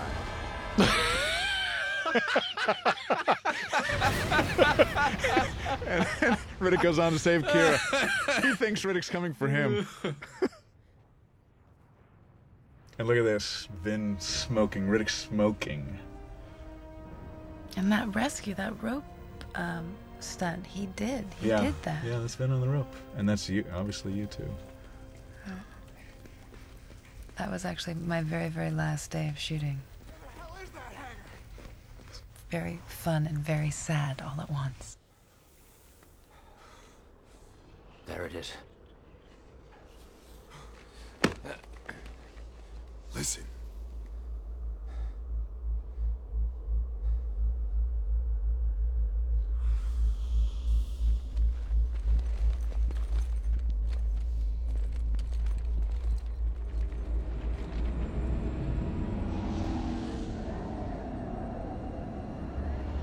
So now, just about the time you, you what you thought was a two-way race becomes a three-way race now, with the introduction of Necromongers and Vaako. Wasn't This this is my first day. Your yeah. first day, I was going to say. First day. Wasn't there a big discussion about helmet on, helmet off? Uh, yeah, we did. We did. Um, I, I was sort of tending to think that, you know, it wasn't going to be a. Vaako was thinking it wasn't going to be a big battle situation. That you know he's after one breeder, and there was no no need to go the full distance. And also, I wanted to show my hair off. You know, I thought that. Uh, It's like, get the fucking bucket off my head, please. You know. No bucket acting anymore.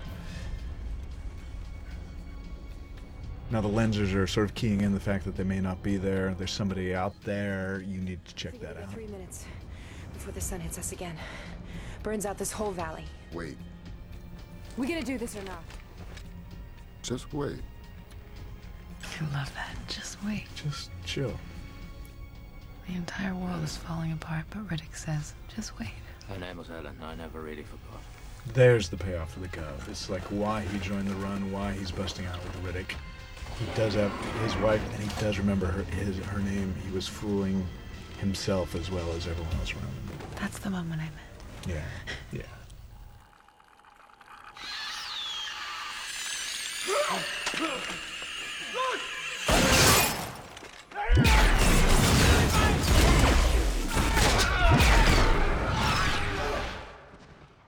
A lot of this got cut out for the uh, for the MPAA um, stuff, and uh, so happy to put it back in. Let's play. This is such a cool start of such a cool stunt sequence. Um, One of Vin's bigger stunts here, where he comes flying over the arch and lands on this guy. He's doing it in one right there, taking him out.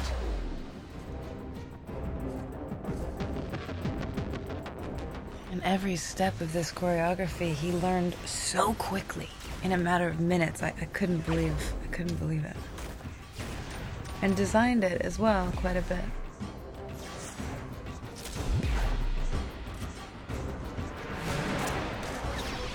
Great stunts, great move. I love the big roundy roundy here. Yeah, I love that. That's great. It's good to see them working as a team. Hmm. Just y- Kyra being an extension of Riddick and vice versa, right? Yeah. Yeah. Is biding his time? I'm just waiting for the opportune time as he watches his men get wasted. And Riddick going into his killing fugue. It's just like I don't even have to think about this. I just, I am.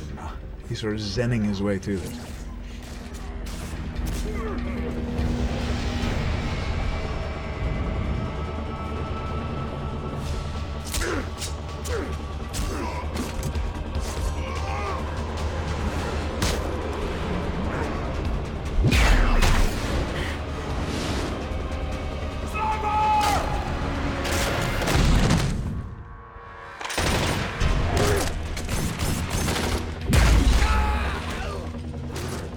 Is a cool stunt that was actually designed by a storyboard guy, Brian Murray, who um, doped this out in storyboard fashion. We actually executed one of those rare times where you follow the storyboards. There goes Boss dying a uh, dying his death. Oh, And- head rolling down. then the decapitation, which is uh, did not make it into the theatrical version No, for it's- some reason. I can't understand Gee, why. why was that, David? New to my eyes. I just uh, it just would not fit under the uh, PG-13 lim- limbo bar.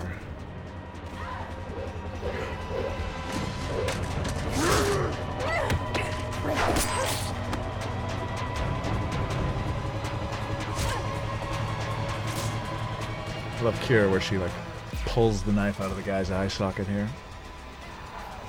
It's a lot more clear in this version, actually, what actually happens in that. Yeah, how, it's true. How, uh, you know, Riddick pulls up the the necro, and that's how come he's not wasted. Yeah, it is clear.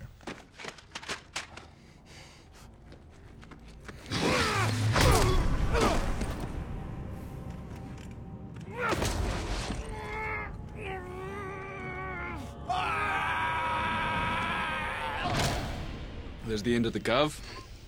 Mm. I hate that moment. Great shot. Shooting deep into to That was a fantastic set, that runway. I love that spaceship at the end there. Was that your stunt? That was um, a stunt double. It a small Chinese man, actually. Dressed as you Yes. and patting Just himself. Patting, yes, in the breast area, the wig, the costume. The, uh, I actually helped him. I, I helped him get dressed. I remember that being a particularly ugly day. Quite an interesting process. Yeah. But I said, you know, if it's fast enough, you keep the camera moving, you can get away with anything. so this is uh, not in the theatrical version. This is Vaco approaching Riddick uh, to put him down f- for once and for all. But it also marks the uh, the reappearance of Shirah, Riddick's muse, his Furyan muse, and uh, Riddick's uh, ultimate epiphany about who it was, who that um, that haunting figure is, and that's that's been haunting his dreams, and his tie is linked to the Lord Marshal. This mark carries the anger of an entire race.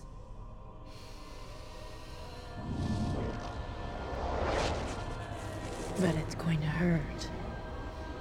It was great to be on set and uh, and watch Vin really go for this that day. I mean, he was all there just by himself, kneeling, and you know, I mean, contorting his body like he was going to have an aneurysm or something. Yeah, thought he was going to throw, Convulsing throw a completely. clot on us or something. Completely on. There's nothing around him. Nothing. Completely on I his mean, own. look at the way the veins in his neck are popping. Yeah. And then his moment of epiphany leads to Ooh. boom leads to the race of fury, what we called the race of fury, I love that which is sort transition. of Which is a Furyan trait, is it? Which is sort of the combined um, this Furyan energy that passes between Shirah, him, and rekindling you know these latent energies inside him as a Furyan, as a different race, a warrior race. And it's so it's the sort of the pent up anger of uh, of an entire race, as she says.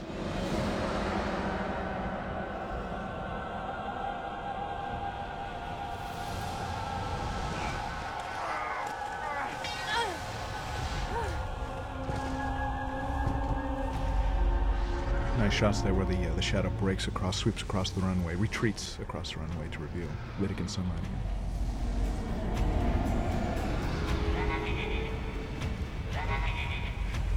That sound is so creepy. That is cool. Yeah.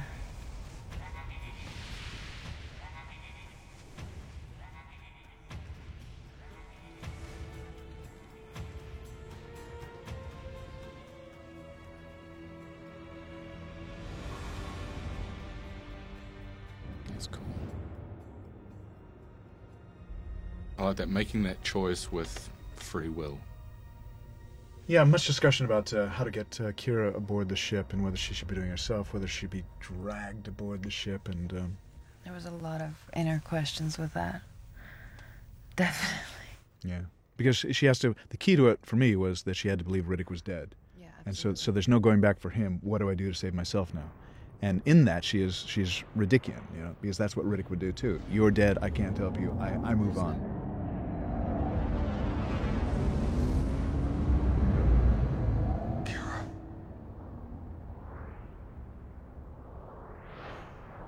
I was supposed to deliver a message to you. If Vaako failed to kill you. A message from the Lord Marshal himself. He tells you to stay away from Helion.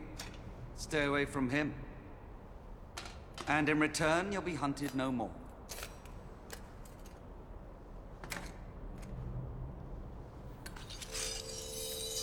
But Vaako will most likely report you as dead.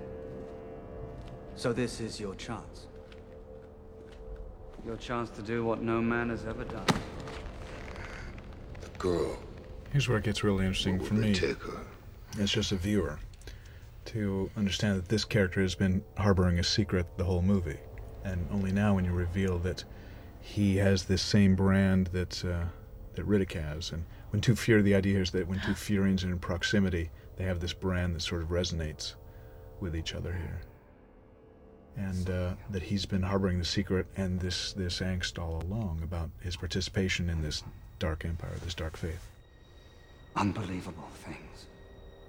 In the name of a faith that was never my own. And that's a beautiful line right there. So beautiful. I think it's a line that uh, Linus came up with too.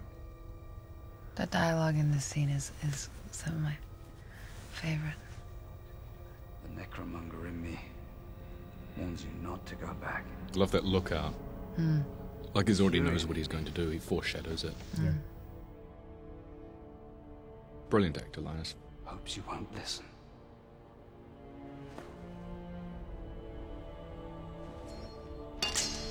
God knows. I've dreamed of it.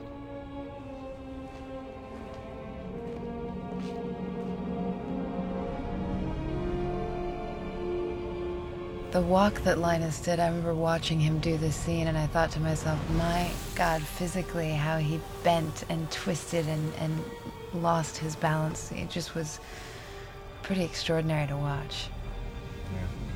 His knees buckling, and he did that all on his own. The way he threw his arm up like that, too. I mean, it's. Yeah. So cool, man. That was the uh, "Good Night, New York" move.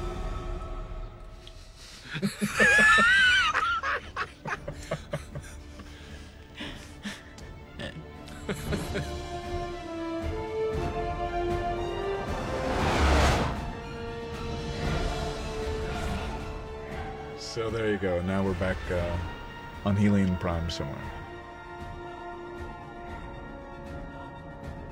Okay, so this is Vaako uh, back at the Basilica, getting decorated for his valor and service. For theoretically killing Riddick. Yeah, nice new outfit, golden lay. Good work by Alan and her team. Helen and Jenny. Your steady faith, and above all, your unflinching loyalty.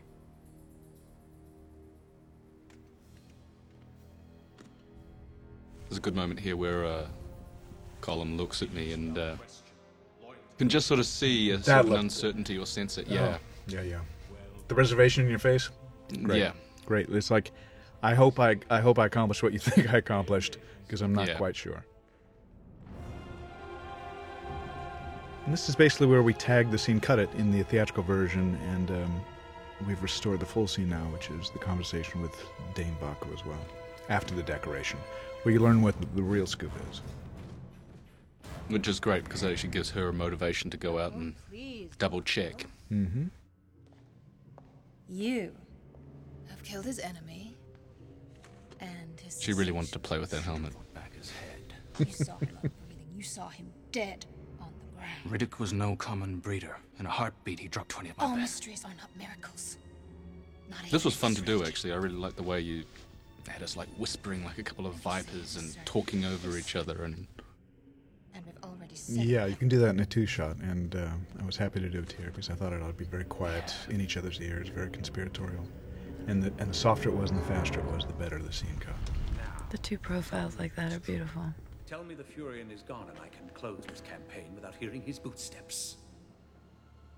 If he is dead, I sense I'm not far. These two actors were so pleased to work with each other. Colm is a very funny guy, as we mentioned before, and he can very facile, very quick-witted, and um, very versed in Shakespeare. So you can imagine that uh, he and Judi got along infamously. But I do remember uh, rehearsal very early on, Karl, over at my apartment, where we had, um, I think, all the necromongers there, and we were talking about Macbeth. And there's some question about how Act Two ended in Macbeth, and uh, and I think I I had the mistake of made the mistake of saying maybe we should run out and get get the text and check it out. Do you remember that? Yeah. yeah, and Colm's like, no, no, no, wait, I'll do it. And so there he goes, and he does the entire play of Macbeth in five minutes. Great speeches, all of it. It, it, playing at least five different characters, maybe seven Yeah. different characters in voice. And he gave us like Quite this, incredible. this five minute version of, of uh, Macbeth, and it was over and, and it was concise and it was well presented, and it was done in five minutes. And my God, that was Macbeth. He can do it with Hamlet as well. Yeah.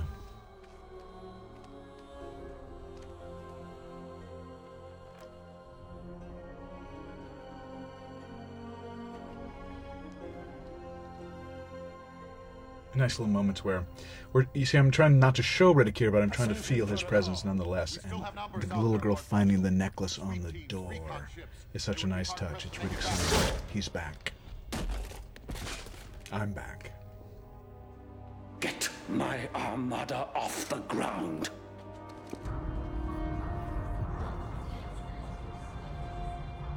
Great shot of Thandie. She suspects. suspects that something is afoot. First, she's disturbed by the fact that this armada is leaving earlier, prematurely, than um, she thought they would, and that says to her that the Lord Marshal is suspicious of something, and something's happening. Which could directly uh, threaten her existence, obviously.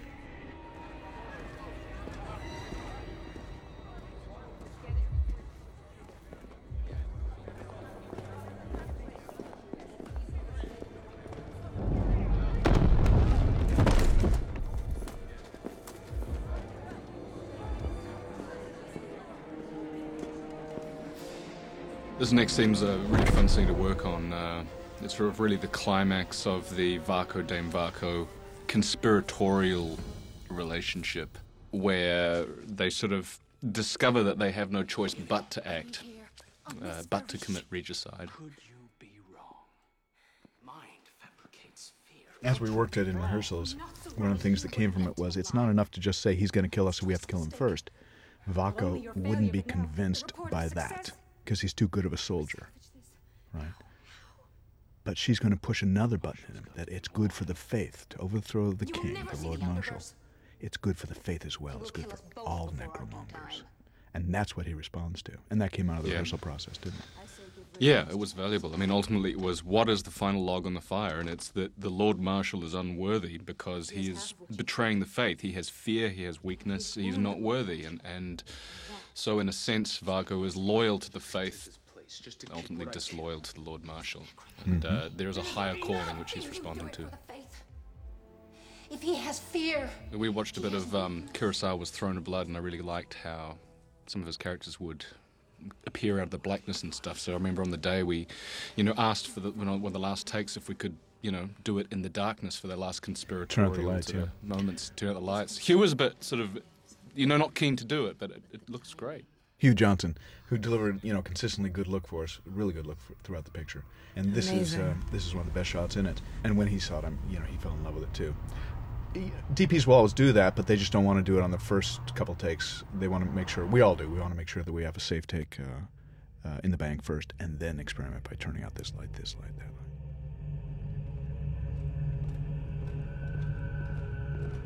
Final protocol. Execute on my order. We call this little icon Mini Me. So it's a, a small version, a control version of the big icon outside, which uh, has this energy orb in it, which is uh, responsible or will be, can be the, responsible for the destruction of a planet.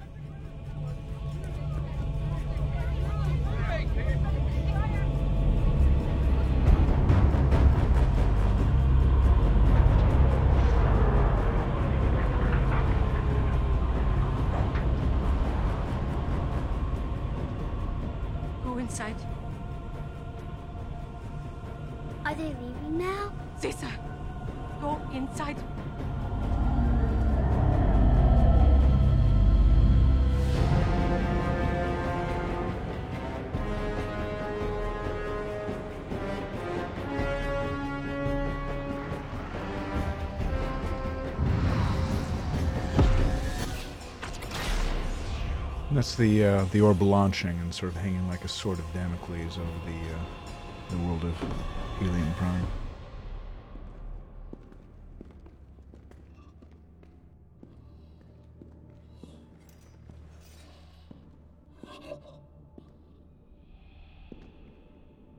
It's a great take here. Take one. Take one when they threw the dead Ledger at his feet. Colm did not know we were rolling film. He thought it was a rehearsal. And so they throw the, the lensor necro down at his feet. And he looks at it and says, That's one dead motherfucker! and you should see the looks of the people around him trying to stay in character. It's like, you know, and he's just totally shocked him. And, uh, and he went on to riff a little more. And then you see the slow dawning in his face of like, wait a second. Everybody else is staying in character, and I'm not in character. it's like being caught with your pants down. And he looked right in camera with this for the first and only time I've ever seen him fearful. It's like, God, was that a take?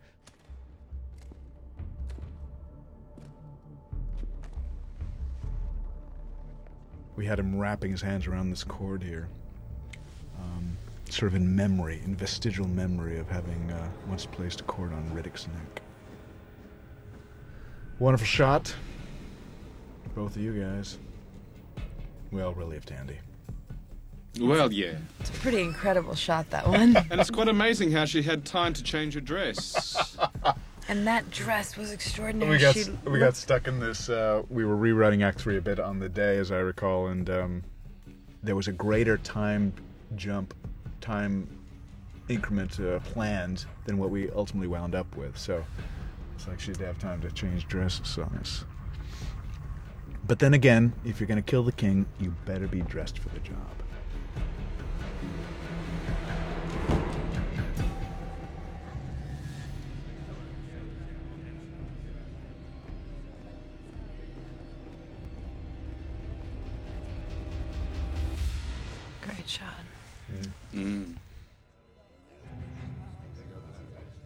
We're having some fun here with how Riddick uh, chooses to bait these guys. How he's going to spring free of that, the quasi grotto, and uh, bait these guys at the same time. Get past these guards. So he just baits them with a little sound first. Just reels them in.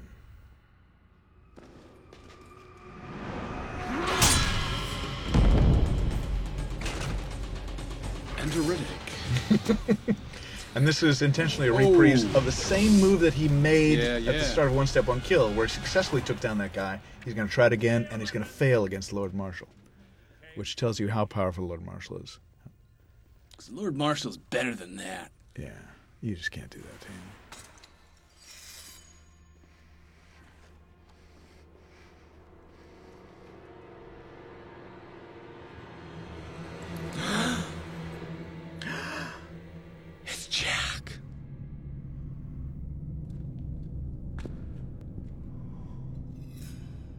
Was an interesting thing because she's just recently been purified, so there's this sort of interim phase that, that she's in. We also had you wear contact, or you wanted to wear contact lenses on the days, which would just make your eyes a little more distant. Yeah.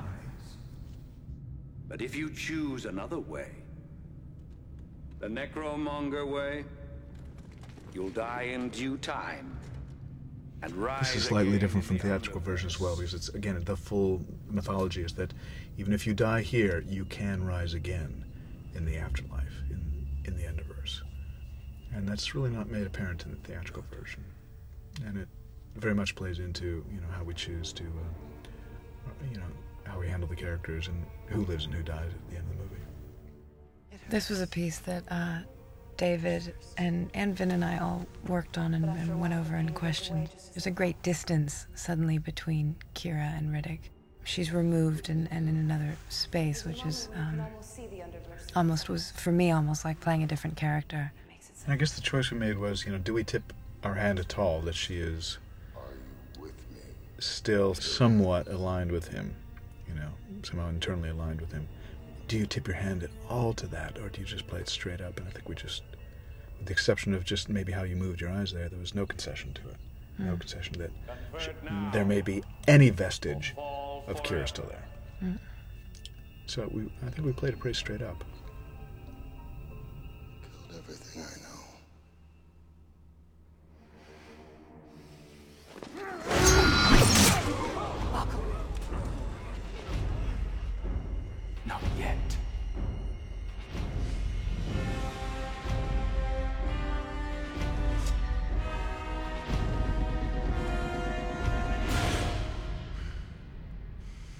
Been a long time since I've seen my own blood.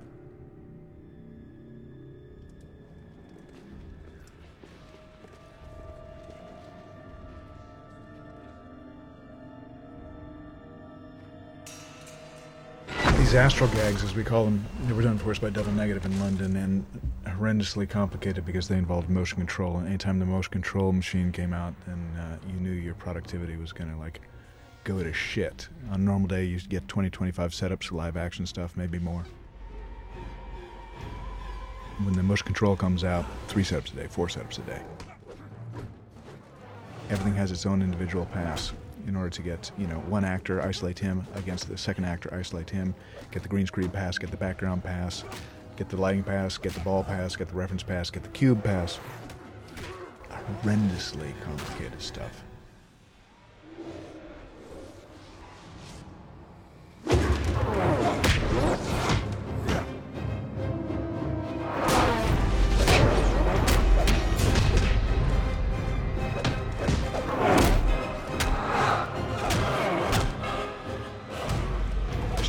Learning moments for Riddick in there, where he stops the Lord Marshal. He, he, he catches his uh, his low blow once. We call that the low bridge. And the second time, where Lord Marshal passes over the top of him, and Riddick is surmising that he should be not aiming at the Lord Marshal, but where the Lord Marshal is gonna be. And but he's learning that, even though he's punished and went to the ground here. This time,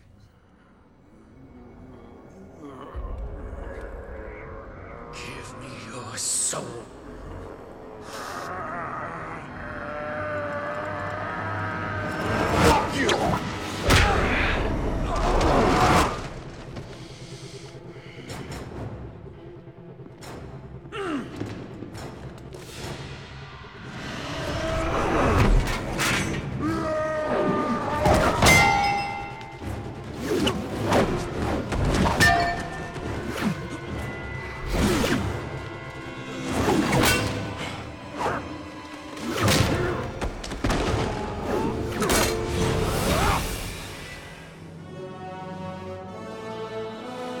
These uh, side trackers are, are beautiful shots, and uh, good things happen when you put things between the subject and the camera and, and pass camera rapidly through it. And that's a killer shot where he puts Riddick down the second time.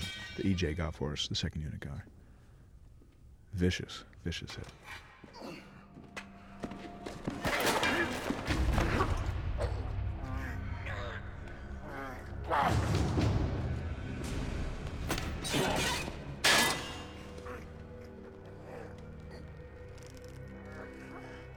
You're not the one to bring me down. Ah, but Kyra might be the one to bring him down. It's a great moment. Nice her. re-entry It is a the story. moment. Gonna pay for that. Oh, that's gotta hurt. Yeah.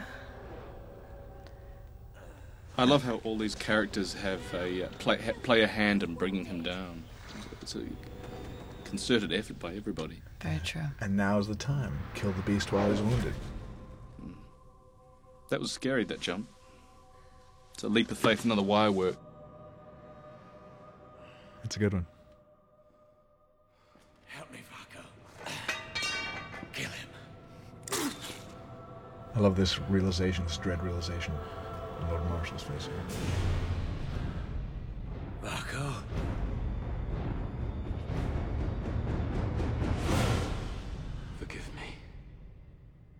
Flawless. And now this whole sequence, like very very slow motion, like it should be feeling like uh, the wings beating of the hummingbird. That's how we shot this whole thing. So we overcranked the camera as much as we could, and and just slowed everything down to make it all very surreal, so the audience understood what was going on. That Vaako was swinging for the physical Lord Marshal, while Riddick was swinging for the astral guy. Where the Lord Marshal's going to be.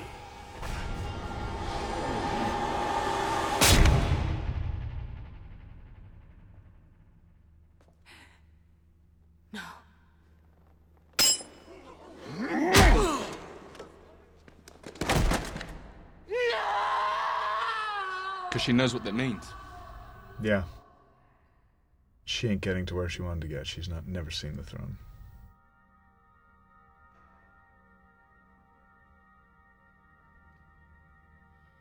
Again, the score.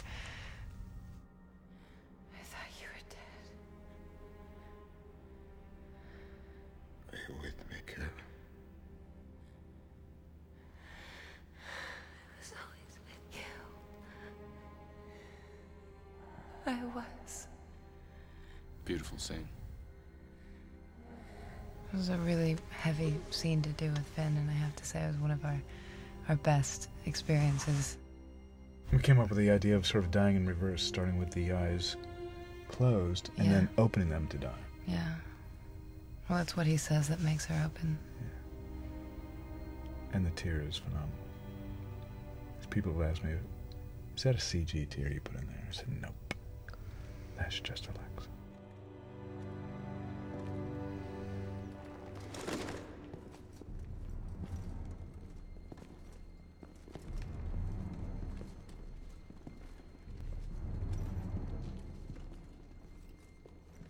So this is very much the original ending, sort of as we scripted and as we first put it together in, in a first cut of the movie. The theatrical cut um, does um, tend to go on and on, and doesn't finish as cleanly or shockingly as this one does. I remember when uh, our second editor came in to see it for the first time, and he saw this, how jarring and shocking the ending was. He says, you know, it just punched me in the gut in a good way. And we never really achieved that again in, in as many times as we manipulated the ending after that in, in our various ways. So we just went back to what we originally thought worked. And had Riddick say that, I love that ending. and then we're out. Whoa. That's And that was the greatest pullback, wasn't it? That was how it was scripted at that. script. Yeah, sometimes we get a little um, a little purple in our prose in screenplays, just just to, just to make the point, and I think we described it as one of the greatest pullbacks in cinematic history. I don't know if we quite got there, but uh, it is a, a pretty grand thing nonetheless. It's a great shot to go out on. It's a great ending, David. Yeah, it's powerful, and you know, I must say, to the studio's credit, they never really wavered on the ending. I mean, we, we toyed around with what shot to go out on, you know, whether to go out on uh, Judi Dench's narration or not, but they never really wavered on the fact that it is a, it's a tragedy. Uh, It's a really tragic ending, and one of the characters that you should come to know and love over the course of the story, you're going out with her death, possibly to be reclaimed in the future, but clearly dead in this film, and uh, your guy in this, uh, you know, sitting on the on the throne of this dark empire, the guy who just wanted to be alone at the beginning of the film, now in charge of this dark necromonger empire. So it's an ironic ending and it's a tragic ending, and to the studio's credit, they never asked me to change that, hmm. and I'm so pleased with that. And kudos to them for that.